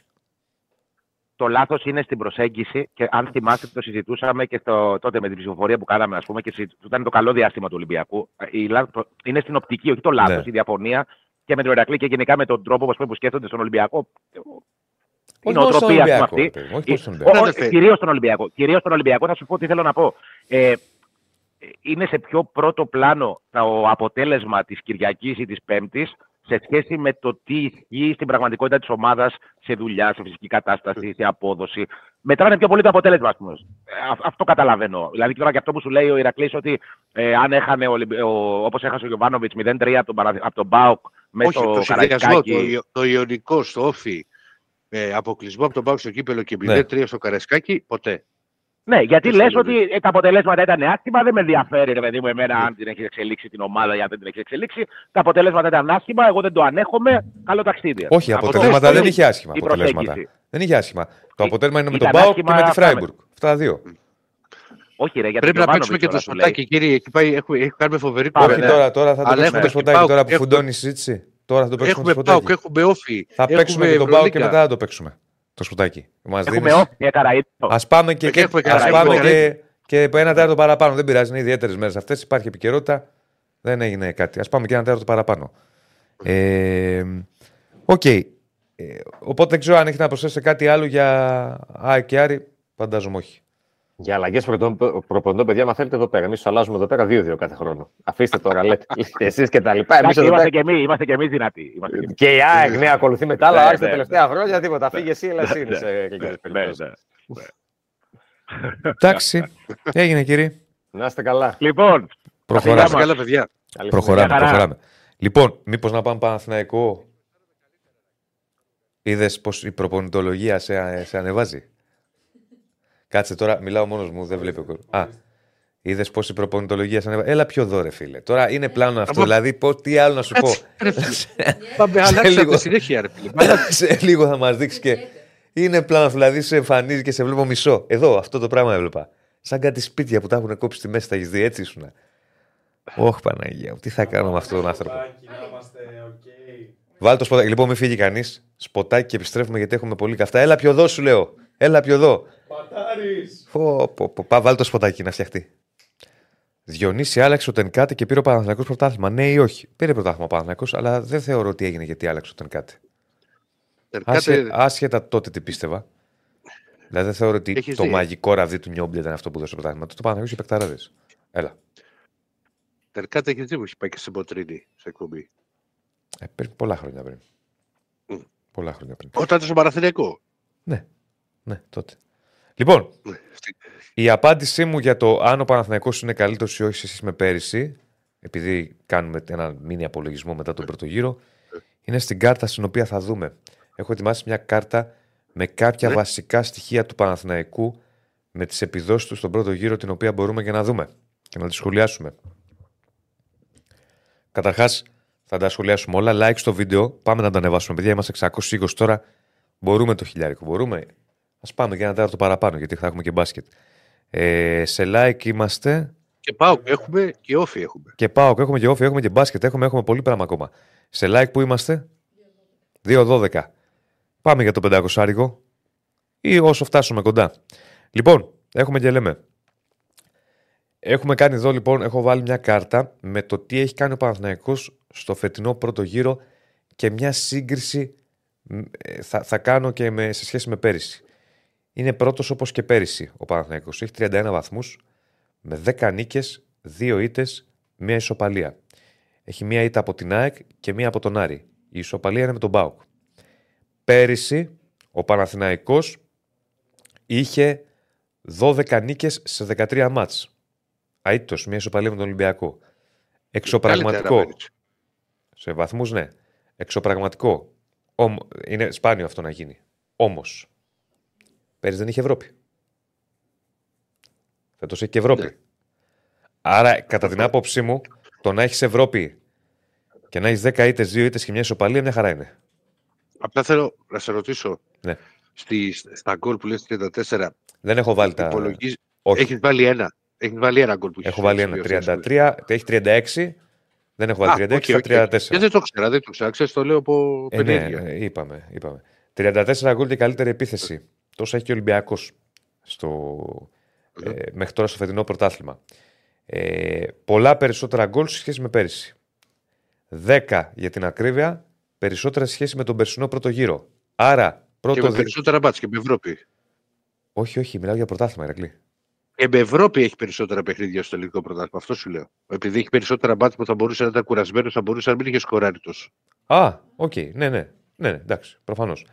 Ε, έχει δέκα γκολ σε σχέση με τον περσινό πρώτο γύρο ο Παναθηναϊκός. Άρα λοιπόν, επιθετικά, δημιουργικά, που ήταν ένας στόχος του Παναθηναϊκού στη μεταγραφική περίοδο του καλοκαιριού αυτός. Σε σχέση με πέρυσι ο Παναθηναϊκός, δηλαδή ένα δείγμα το έχουμε πλέον και ένα συμπέρασμα το έχουμε, είναι καλύτερο σχέση με πέρυσι. δύο κόμμα δύο expected goals ανά παιχνίδι, πέρυσι είχε ένα κόμμα οκτώ. Το έχει ανεβάσει κατά μηδέν κόμμα σαράντα. Ε, δηλαδή κάνει ο Παναθηναϊκός δύο κόμμα δύο ευκαιρίες για goal ανά μάτς. Έχει δεχθεί εννέα goal, έχει την καλύτερη άμυνα. Πέρυσι είχε δεχθεί τέσσερα goal. Άρα εδώ, ενώ παραμένει η καλύτερη άμυνα του Παναθηναϊκού, μαζί με την ΑΕΚ αν δεν κάνω λάθος, ε, εδώ όμως ο Παναθηναϊκός δεν είναι καλύτερος σχέση με πέρυσι. Ενώ είναι καλύτερος επιθετικά, έχει δεχθεί πέντε γκολ ε, περισσότερα από ό,τι είχε δεχθεί πέρυσι στον πρώτο γύρο. Δεν είναι πολλά τα εννιά που έχει δεχθεί. Προφανώς, σου λέω, καλύτερη άμυνα έχει. Αλλά είναι περισσότερα σχέση με πέρυσι. Είναι πέντε γκολ περισσότερα. Και δείτε από κάτω. Ε, Έχει μηδέν κόμμα ενενήντα οκτώ έξι goals against, πέρυσι είχε μηδέν κόμμα εξήντα τέσσερα. Τι είναι αυτά, είναι τα έξι goals του αντιπάλου. Σε κάθε παιχνίδι φέτος ο αντίπαλος του κάνει μηδέν κόμμα ενενήντα οκτώ, δηλαδή σχεδόν ένα, πέρυσι μηδέν κόμμα εξήντα τέσσερα. Άρα αυτό φαίνεται και γιατί ο Παναθηναϊκός δεν έχει τόσο καλή, δεν έχει κακή ανασταλτική λειτουργία, δεν είναι τόσο καλή όσο πέρυσι. Πέρυσι ήταν καλύτερη. Άρα λοιπόν, τι βλέπουμε εδώ. Βλέπουμε ένα Παναθηναϊκό σχέση με πέρυσι πιο ποιοτικό και πιο δημιουργικό από τη μέση και μπροστά. Mm. Με περισσότερες επιλογές. Με, με, με. Και ένα Παναθηναϊκό ο οποίος έχει περισσότερα προβλήματα σχέση με πέρυσι πίσω. Σε ένα βαθμό δικαιολογούνται αυτά τα προβλήματα για τους τραυματισμούς των δύο παικτών. Τραυματίστηκε ο Μάγνουσον που του έχει λείψει πάρα πολύ. Επί της ουσίας έχει μπει ελάχιστα ο Πάλμερ Μπράουν που έχει μείνει τώρα δύο μήνες έξω. Ναι. Και πάει ο Παναθηναϊκός με δύο στόπερ στα κόκκινα Ελλάδα-Ευρώπη, Ελλάδα-Ευρώπη, Ελλάδα-Ευρώπη. Άρα είναι, είναι τρομερά δύσκολο να έχεις και Ευρώπη και Ελλάδα και να παίζουν ήδη στόπερ και να δεχθείς τέσσερα γκολ όπως πέρυσι. Δεν ξέρω, είναι, πιο, είναι δύσκολο. Όπως και να το κάνεις. Ήταν και πολύ μικρός ο αριθμός με τα γκολ που είχε δεχτεί πέρυσι ο Παναθηναϊκός. Ναι, όχι ότι τώρα ξανά είναι μεγάλος. Πάλι την καλύτερη άμυνα έχει. Ναι, σου λέω, ήταν αλλά πολύ μικρός αριθμός το τέσσερα. Ναι. Ε... Γι' αυτό και θα πάρει και στόπερ, έτσι, γιατί ξεκάθαρα έχει, έχει πρόβλημα εκεί. Ε, άρα λοιπόν παρατηρούμε, αν θες να ψούμε Παναθηναϊκός σε καλύτερο σχέση με πέρυσι, γιατί έχει και την Ευρώπη που έχει περισσότερα παιχνίδια. Άρα το γεγονός ότι είναι στην κορυφή. Ε, έχει καλύτερη επίθεση, καλύτερη άμυνα μέχρι τώρα στο πρωτάθλημα. Τα, μιλάμε για τα βασικά στοιχεία τώρα, έτσι. Είναι πολύ ψηλά στα έξι goals. Ναι, έχει πρόβλημα και πρέπει να τον προβληματίσει το ανασταλτικό κομμάτι σε σχέση με πέρυσι. Στη γενική εικόνα πάντως και στο μάτι, αλλά και στην ισορροπία και στην ουσία, γιατί πρώτος είναι, ο, ο Παναθηναϊκός είναι καλύτερος σχέση με πέρυσι. Αυτό δεν σημαίνει δεν έχει αδυναμίες. Τις, τις είπαμε. Δεν σημαίνει δεν έχει, δεν θα θέλαμε και άλλα πράγματα. Φυσικά και θα θέλαμε και άλλα πράγματα. Αλλά κάνουμε ένα σχόλιο με βάση τη γενική εικόνα της ομάδας και πού βρίσκεται. Τώρα από εκεί πέρα να πω ε, στον Παναθηναϊκό ότι υπάρχει το μάτς με τον Ατρόμητο. Εκεί στρέφουν την προσοχή τους ε, από σήμερα πλέον οι παίκτες του Παναθηναϊκού. Ε, θα δοκιμάσει διάφορα πράγματα ο Ιβάν Γιοβάνοβιτς. Είναι ένα δεύτερο παιχνίδι με πρέπει. Είχαμε πει ότι ο Παναθηναϊκός έχει μπροστά του στην Ελλάδα πέντε μάτς και ένα στην Ευρώπη με τη Μακάμπι Χάιφα μέχρι να πάμε στο ντέρμπι με την ΑΕΚ, που πρέπει αυτά τα μάτια να τα πάρει όλα και να φέρει έστοχη με τη Μακάμπι Χάιφα για να προχωρήσει στο ε, Conference. Αλλά τα, στην Ελλάδα πήρε το πρώτο μάτς με τον Όφη. Επόμενος στόχος είναι το μάτς με τον Ατρόμητο. Βήμα-βήμα, παιχνίδι-παιχνίδι, και με αυτή τη λογική ε, θα προχωρήσει.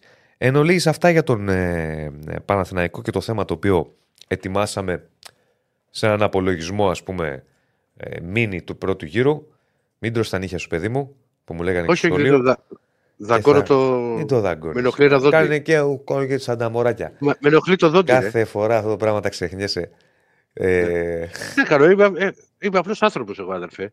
Δεν, δεν, είμαι, δεν, δεν είπα, είμαι, γιατί εγώ τι είμαι, άνθρωπος της Εκάλης. Εντάξει, τώρα δεν, δεν ξέρω. Τι τώρα τελευταία. Επειδή σου κάνω παρατηρήσεις. Σου κάνω παρατηρήσεις γιατί δε. σε βλέπω ότι ξεφεύγεις. Εξεχτιέμαι. Ξύσε και δε... όχι, το όχι. μάτι. Τι να ξύσω. ε? Λοιπόν, προχωράμε.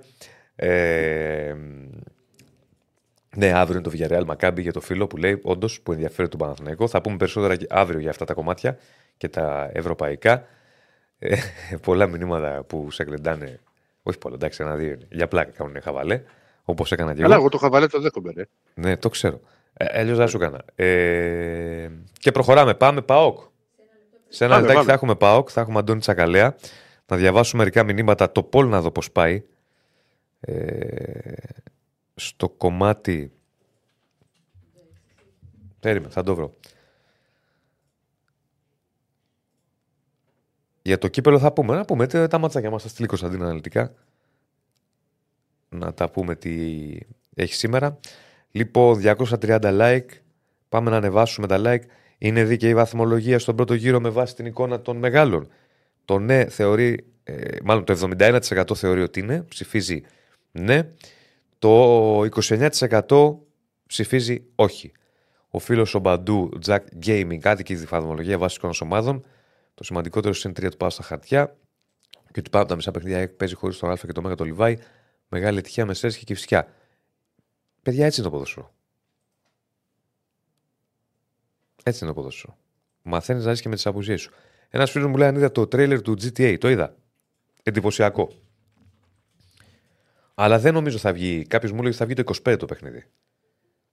Ο Ράφα. Κάποιος, ο Ράφα το έλεγε. Ότι θα βγει το είκοσι πέντε το παιχνίδι. Εντυπωσιακό το τρέιλερ. Άλλο επίπεδο. Εντάξει, γενικά η Rockstar η εταιρεία είναι εταιρεία τώρα που τα παιχνίδια τα έχει πάει σε άλλο επίπεδο. Έχω πει την άποψή μου και πάλι και στο, και στο ραδιόφωνο. Δεν ακούγεις Ηρακλή, σε λίγο θα ακουστείς. Και στο ραδιόφωνο ε, για τη Rockstar, για τζι τι έι, για Red Dead, απίθανα παιχνίδια. Το κύπελο, να πούμε για το κύπελο και θα πάμε σε ΠΑΟΚ. Έχουμε σήμερα, μισό λεπτάκι, στις πέντε Αστέρας Τρίπολης Πασεραϊκός, στις επτά και μισή Πανετολικός Καλυθέα. Αυτά είναι τα δύο σημερινά παιχνίδια για το κύπελο Ελλάδας και πάμε στον... Σε λίγο πάμε. Ναι. Σε λίγο θα πάμε Αντώνη Τσακαλέα. Θα έχουμε φυσικά και Ηρακλή Αντίπα και πάλι μαζί μας. Απλά να σετάρει... Ε... Α, το λέει στο τρέιλερ θα βγει το είκοσι πέντε. Δεν το παρατήρησα. Φίλε Τσερούμπ, δεν το παρατήρησα. Α, και ο Θάνος μου λέει ότι το γράφει στο τρέιλερ. Ότι θα βγει το είκοσι πέντε, δεν το παρατήρησα εγώ. Το είδα το τρέιλερ χθες. Αλλά το είδα φευγαλέα γιατί είχα και εκπομπή και το βάλα λίγο στο κινητό. Εντάξει, άλλο είπαμε, άλλο επίπεδο. Άλλο επίπεδο. Θα ρωτήσω και τον Αντώνη αν ασχολείται με αυτά πέρα από μάνατζερ.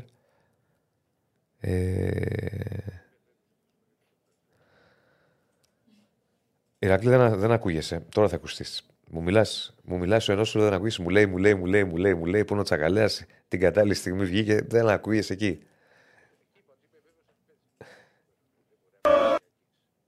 Ε, ε, ασχολείσαι με gaming, ε, Αντώνη. Καλησπέρα.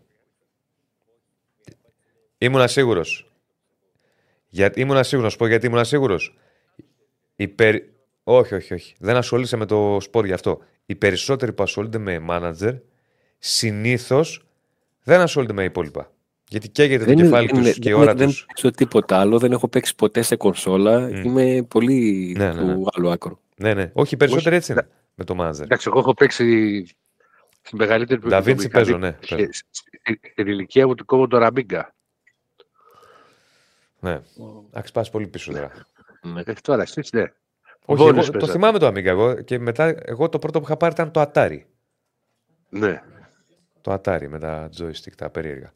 Αλλά τώρα πας πάρα πολύ πίσω. Έχουμε ηχό. Έχουμε ήχο κανονικότατα. Κανονικά. Λοιπόν, ε, θα κάνουμε μια συζήτηση, παιδιά. Φέρουμε για κανένα gamer εδώ. Επειδή βλέπω ότι ασχολείστε με τζι τι έι Άπως, και τα λοιπά. Άμα δεν ασχολούνται τα παιδιά εδώ που βλέπουν στο ίντερνετ, ποιος ασχολείται, εμείς. Ναι. Λοιπόν. Και να κάνουμε την κρίσιμη ερώτηση που άφησε ο Νίκος ο Παπαδόπουλος για τον Αντώνη και τον Τζακαλέα. Από πότε μετράτε τα πρωταθλήματα, εσύ στο. Σου ρίξε πάσα δυνατή. Από, ε, από πότε. Ναι, ναι. Από την Αλφα Εθνική, από το πενήντα εννιά. Από τότε μετράτε. Πριν, δε, κάτσε ρε Νίκο, κάτσε μισό λεπτό Αντώνη. Μισό λεπτό έχει τώρα. Κάτσε ρε Αντώνη. Άρα το Ολυμπια... Ολυμπιακό δεν μετράνε τα προηγούμενα. Όχι, από το πενήντα εννιά την, μετα... υπάρχουν τα συνολικά πρωταθλήματα που έχουν πάρει. Που έχουν πάρει ομάδες το είκοσι οκτώ, το είκοσι εννιά, το τριάντα, το σαράντα, το πενήντα. Και μπράβο τους και συγχαρητήρια. Και υπάρχουν και τα πρωταθλήματα Αλφα Εθνικής. Άρα ξαναλέω, είναι εδώ αντίπαση. Τώρα θα σας κάνω εγώ. Τι, γιατί εσύ Ολυμπια... δεν έχεις πάρει από το πενήντα. Ναι, δεν το... κατάλαβα. Είναι περισσότερο το Ολυμπιακό, αυτό το λέω. Και του Παναθηναϊκού. Ναι. Μετράνε ή δεν μετράνε. Μετράνε, βεβαίως μετράνε. Απλά όταν λέμε πρωταθλήματα Αλφα Εθνικής.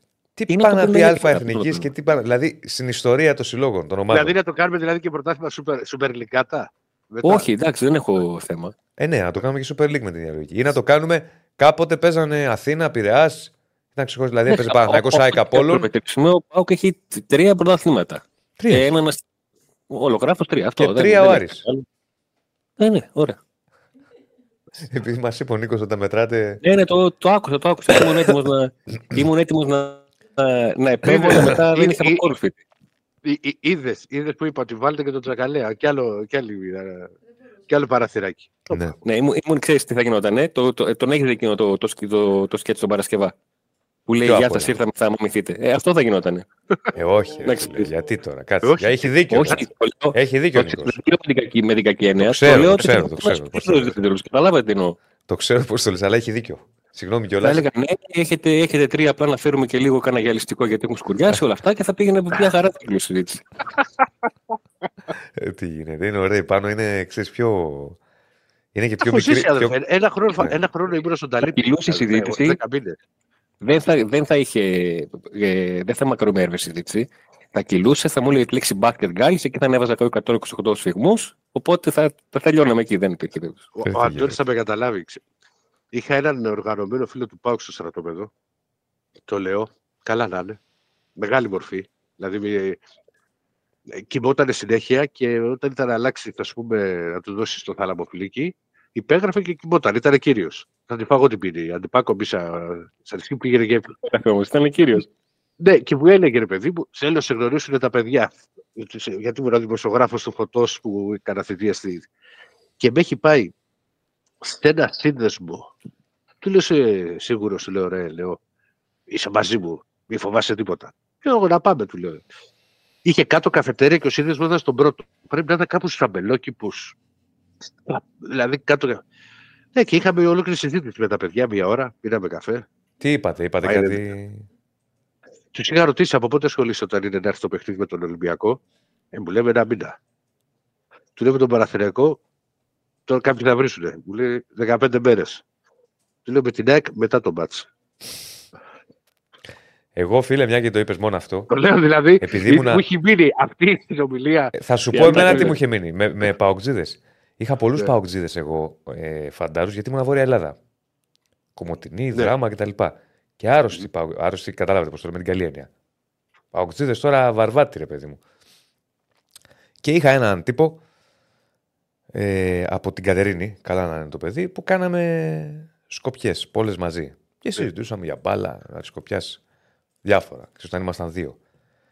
Σχεδόν σε κάθε σκοπιά προσπαθούσε να με πείσει ότι ο ΠΑΟΚ έχει περισσότερο κόσμο από τον Παναθηναϊκό και κοντά, ότι είναι, είναι κοντά και στον Ολυμπιακό. Ή, και, ή, τέλος πάντων, έχει περισσότερο από τον Παναθηναϊκό σίγουρα. Και του λέγα, ωραία, να το συζητήσουμε. Πώς προκύπτει αυτό. Εκεί στην Αθήνα κάνετε προπαγάνδα. Αυτή ήταν η απάντησή του. Ρε αδερφά στην Αθήνα, του λέω. Εγώ δεν είμαι από την Αθήνα. Εγώ κάτω από τα βλάκια είμαι, μετά πήγα στην Αθήνα. Mm. Πώς προκύπτει ότι ο ΠΑΟΚ έχει περισσότερο κόσμο από τον Παναθηναϊκό? Μα όλη η Βόρεια Ελλάδα κτλ. Ρε μαζί σου, έχει κόσμο, δεν λέω. Μα, μα πας στη Γερμανία. Μα πώς προκύπτει να του λέω, πες μου. Δεν, δεν μπορούσε να, να του αλλάξει την άποψη. Έχει περισσότερο. Εντάξει, εντάξει. Okay. Αντώνη, τι πιστεύεις εσύ? Όχι, δεν νομίζω ότι έχει περισσότερο. Ω, έχει πολύ κόσμο, περισσότερο δεν έχει. Όχι. Είναι αδερφός αλλά μου, έχει πολύ κόσμο. Είναι αδερφός μου γιατί είπε, όχι, δεν νομίζω. Δεσίλα, δες στα social media. Αδερφός... Τι να δω, ρε παιδιά. Τι να δω. Είδα από χθες στο Twitter, με κράζανε κάτι παγκοτζίδες. Γιατί? Δεν ξέρω. Έτσι. Τι είχες πει πάλι? Τίποτα. Για πάμε τώρα. Για πάμε να μας πει τι έγινε ΠΑΟΚ και Λαμία. Είχε ένα, ένα εύκολο απόγευμα από τη στιγμή που προηγήθηκε δύο μηδέν στο ημίχρονο. Αυτή τη Λαμία περιμέναμε, αυτή που είδαμε. Η Λαμία δεν είναι μια ομάδα που κλείνεται, δεν είναι μια ομάδα που παίζει ταμπούρι για να σωθεί. Δηλαδή, εάν δούμε τα στατιστικά του μάτς, εγώ θα μείνω σε ένα που μπορεί να μην το προσέξει κανείς και να μην είναι και σε αυτά τα στατιστικά που θα ασχοληθεί κάποιος. Αλλά το να βγει μάτς ΠΑΟΚ Λαμία με δεκαέξι φάουλ σύνολο, είναι, φαίνεται απίθανο. Δεν το λέω ότι δεν μπάρκαρε η Λαμία ή δεν έκανε ούτε ότι άφησε το μάτς, αλλά είναι τέτοιο το παιχνίδι της ε, που είχε το παιχνίδι για πάρα πολύ καθαρό χρόνο. Πάρα πολύ καθαρό χρόνο. Έτσι παίζει η Λαμία. Ναι, για αυτό το λέω, γιατί... Ο... Αντώνη, μου είχε κάνει εντύπωση η εικόνα του στο παιχνίδι στο Καραϊσκάκι, που έχασε ευκαιρίες, που προσπάθησε και παίξε ποδόσφαιρο. Μου είχε κάνει τρομερή εντύπωση. Δεν ήταν... ναι, γι αυτό...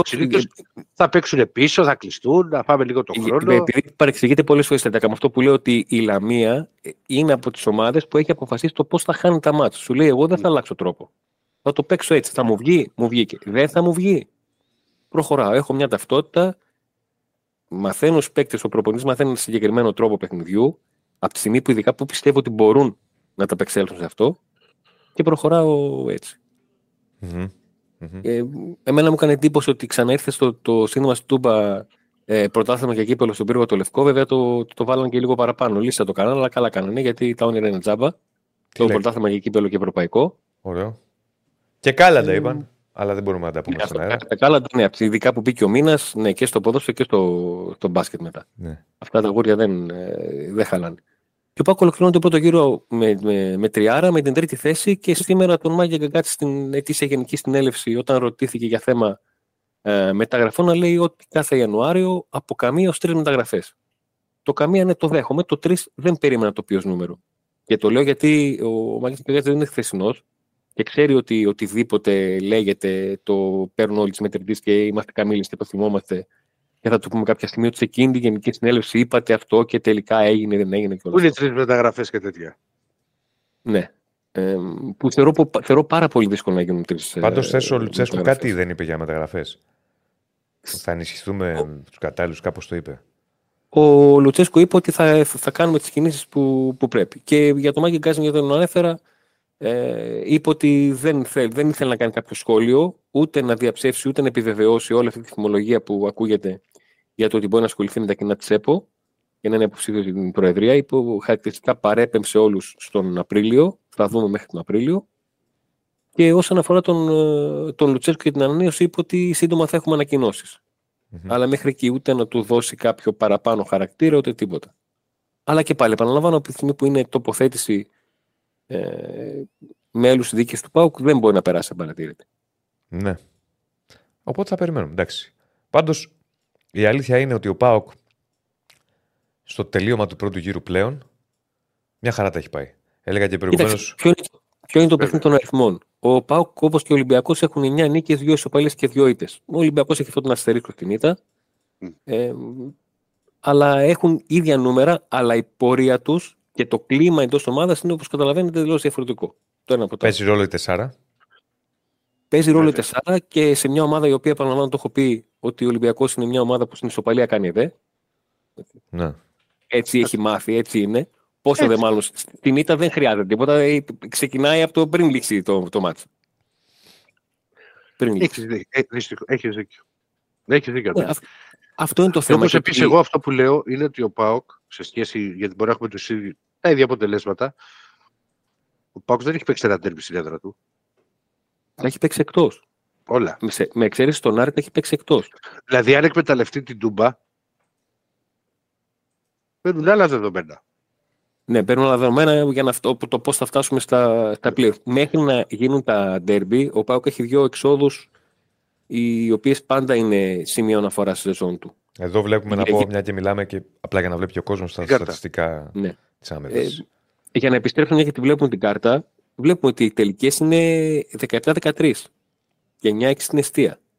Δεν ήταν ένα μάτς που έγειρε και ήταν είκοσι τέσσερα τέσσερα. Είναι για γκολ γκολ το παιχνίδι. Ναι, ειδικά προς το τέλος. Είναι, είναι.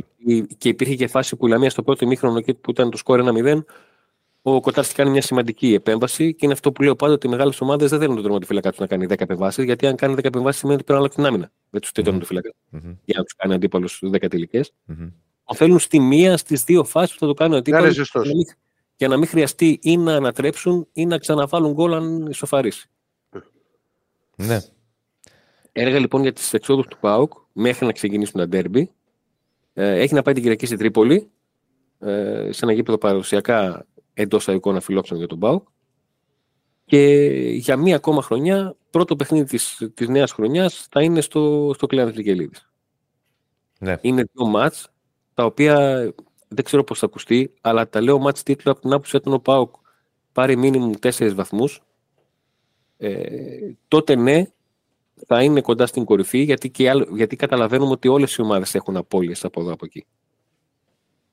Είναι, Απλά, είναι, το είναι, είναι, είναι. Το Ολυμπιακό Παλάς προπονητή είναι ότι έλεγε ότι έχει υπομονή, αλλά τελικά δεν την είχε, γιατί δεν έκανε δύο ήττες. Οι ήττες με τον ΠΑΟΚ και τη Φράιμπουργκ είναι ο τρόπος που έρχονται. Είναι και βαριές. Και ήταν και η εικόνα. Πρόσεχε, θα σου πω. Ε, θα σου πω πώς ακριβώς το σκέφτηκα και το έλεγα και στους αδέρφους, επειδή ήμασταν στο, στην Φραγκούτ, στο γήπεδο, Νέα Τουσατήμπου, και ξεκίνησε να δείχνει και μαγική τηλεόραση το μάτς με την Φράγκ με τον Ολυμπιακό. Ναι. Ε, και στο δύο μηδέν, εγώ είπα ότι αν ο ΠΑΟΚ δεχόταν τέτοια γκολ, τέτοια γκολ, το ένα μηδέν που ήταν φάση σε slow motion και το δύο μηδέν, ε, με τέτοιο κίνημα, θα είχα πονογεύτηκε μια μέρα. Δηλαδή, δεν, δηλαδή θα έλεγα δεν γίνεται. Μα το Σεβεντρίδη και πρέπει. Όλα τα κολλήκαν έτσι. Ο Ηράκλειος ανέβασε φυρετό. Την άρπαξα, διορίσιμο που σε πήραζα στο Χαριλάου, την άρπαξα. Γιατί είναι, είναι και μάτς τα οποία πηγαίνει στο ένα μηδέν, στο δύο μηδέν, στο τρία μηδέν, στο τέσσερα μηδέν και νιώθεις ότι η ομάδα δεν βγάζει τον εκνευρισμό. Έστω και το κακό εννοούμενο. Μαζί σου. Το μικρό δηλαδή. Τα είπα και σε μετάδοση αυτά. Δηλαδή κάνει κάτι. Δεν το θέλει. Δεν σου μείνει κάτι άλλο. Όχι, έριξε και την έριξε. Και την έριξε μια κλωτσιά. Μια κλωτσιά. Και αυτό είναι θέμα ομάδας, ότι, ότι συνολικά μας πειράζει αυτό. Δεν μας βγήκε καθόλου το μάτς. Έλα, γιατί μου κάνει παρατήρηση ο Στέφανος. Έλα. Από πού θες τώρα? Στο κέντρο, εσύ, να βλέπεις τον εαυτό στο κέντρο, όπως είναι ο Αντώνης. Μα δεν το βλέπω εγώ το... Είναι... Με κόβει έτσι όπως το έχουμε εδώ ανοιχτό. Άνοιξε το YouTube, Ηρακλή. Μ' αρέσει πιο πολύ βολεύομαι από εδώ. Εντάξει. Συγγνώμη. Έλα, Αντώνη. Ε, να, κλείνοντας να πω ότι για την Τρίπολη ο ΠΑΟΚ έχει πάρει χίλια εξακόσια εισιτήρια και ανάλογα με τη ζήτηση μπορεί να, αν χρειαστεί, θα έχει κι άλλα στο, στο εκδοτήριο του, του γηπέδου. Ο ΠΑΟΚ παίζει Κυριακή και νομίζω παίζει βράδυ, παίζει οκτώ ή οκτώ και μισή. Είναι δηλαδή δύσκολη η επιστροφή. Μάλιστα. Ναι. Δεν ξέρω αν έχουμε κάτι άλλο. Ε, κάτι τελευταίο. Ε, Μου άρεσε πάρα πολύ όλο αυτό που έγινε από το πρώτο μέχρι το τελευταίο λεπτό με τον Μάρκος Αντώνη. Η ανέρεση ήθελα. Επι... Δηλαδή δεν θα σε ρωτούσα στο... σήμερα. Το ξέχασα και το σκέφτηκα μετά. Δεν θα σε ρωτούσα μέσα... σήμερα. Μπαίνει μέσα στο γήπεδο και όλο το γήπεδο τον αποθεώνει. Mm. Ε, αποθεώνει και χειροκροτά τις τρεις-τέσσερις πρώτες πάσες του. Ε, χειροκροτά και σηκώνεται ε, στην πρώτη φορά που χάνει την μπάλα και αμέσως τρέχει να την πάρει, για ακόμα και αν δεν την πήρε, που πίεσε. Ε, με το που λύγει το παιχνίδι ο Μάρκος Αντώνιου γονατίζει και προσεύχεται, ε, στο τέλος πηγαίνουν οι παίκτες μπροστά στη θύρα τέσσερα να, να πανηγυρίσουν μια νίκη, ε, φεύγουν όλοι και ο Μάρκος Αντώνιου έχει μείνει, γιατί σου λέει εγώ τόσο καιρό το βλέπα από τα βιντεάκια. Αυτός ο παδός που μπαίνει μέσα του ΠΑΟΚ με το τύμπανο, έβλεπα εκεί, τον σήκωνε αγκαλιές, ναι, και, και έτσι πως τον αγκάλιασε, λέω να μάθω να τον ζουπήξει. Και, και εγώ αυτό άλλο. Έλεγα αξίζει στο γραφείο. Έλεγα στο γραφείο, παιδιά, ηρεμία, μην πάθει τίποτα. Τώρα που Θεωρώ που θα είναι λίγο προσωπικό. Έχω στη μάνα μου, όταν μετά από έξι μήνες είχα πάρει άδεια από στρατό, την αγκάλιασα γιατί πονούσα τα πλευρά δύο μήνες. Γι' αυτό το λέω, γιατί είναι λίγο επικίνδυνα αυτά. Δεν είναι για, για να παίζουμε. Ε, και ήξερε και τα συνθήματα. Δηλαδή λες και είναι πέντε χρόνια στον ΠΑΟΚ. Ναι, δασκαλεμένος ήταν. Δασκαλεμένος, μπήκε μέσα διαβασμένος. Είναι φροντιστήριο. Ναι, ναι, ναι. Και τώρα ο ΠΑΟΚ παίζει την, την πέμπτη κύπελο με το, με το Βόλο πριν πάει στην, στην Τρίπολη. Ναι. Οπότε, σημαντικό υπό... για το... Εντάξει, το κύπελο είναι τελείως διαφορετική ιστορία, αλλά η Τρίπολη είναι σημαντικό μάτς για τον ΠΑΟΚ. Αν, το... αν πέρασε από, από εκεί. Εγώ το ξαναλέω, ΠΑΟΚ, παιδιά, ένα γκολ. Αν δεν έβαζε τον γκολ ο Γερεμέγεφ, τώρα ο ΠΑΟΚ ήταν πρώτος. Κοίταξε να σου πω κάτι. Εγώ το, δε... το δέχομαι και δεν το δέχομαι. Το δέχομαι και το καταλαβαίνω. Απλά η... το πρώτο αν σε μια σιγαριά φέρνει τα επόμενα. Όλες οι ομάδες θα έχουν ένα αν. Ε, όλοι. Και ήδη έχουν. Ήδη έχουν. Κατά, όταν σου είχα πει τις προάλλες ότι τη βλέπουμε την βαθμολογία της Κροτίδας και του Γερεμέγεφ, ε, ήταν γιατί είναι, είναι τα δύο σημεία αναφορά στο πρωτάθλημα μέχρι στιγμής. Το ένα το παιχνίδι που δεν ολοκληρώθηκε. Ναι. Και το άλλο ένα μάτς το οποίο έτσι πως είναι τόσο λεπτές ισορροπίες, που είναι, παραλαμβάνω, είναι φάση που γίνεται σε έδρα, αλλά εκεί σου πέφτει στο στόμα και είναι πλήξη. Δηλαδή είναι, ναι. είναι το δύο τέσσερα. Στο Καρισκάκι είναι σημείο αναφοράς. Στο είπα γιατί το ένα παιχνίδι δια, δεν συνεχίζεται. Από τη στιγμή που πέφτει η Κροτίδα και ναι. το άλλο ήταν, έγινε η κεφαλιά του Γερεμέγεφ και ο διαιτητής θα σφύριζε. Είτε θα σφύριζε λήξη, είτε έμπαινε, είτε δεν είτε έμπαινε. Δεν έμπαινε. Αυτά θα είχαμε μάτς. Ήταν buzzer beater που λένε και στον μπάσκετ. Ακριβώς. Ναι. Εντάξει, φίλε. Εντάξει, θα το ρημάσουμε. Θα τα πούμε. Καλό, καλό μεσημέρι. Καλό μεσημέρι.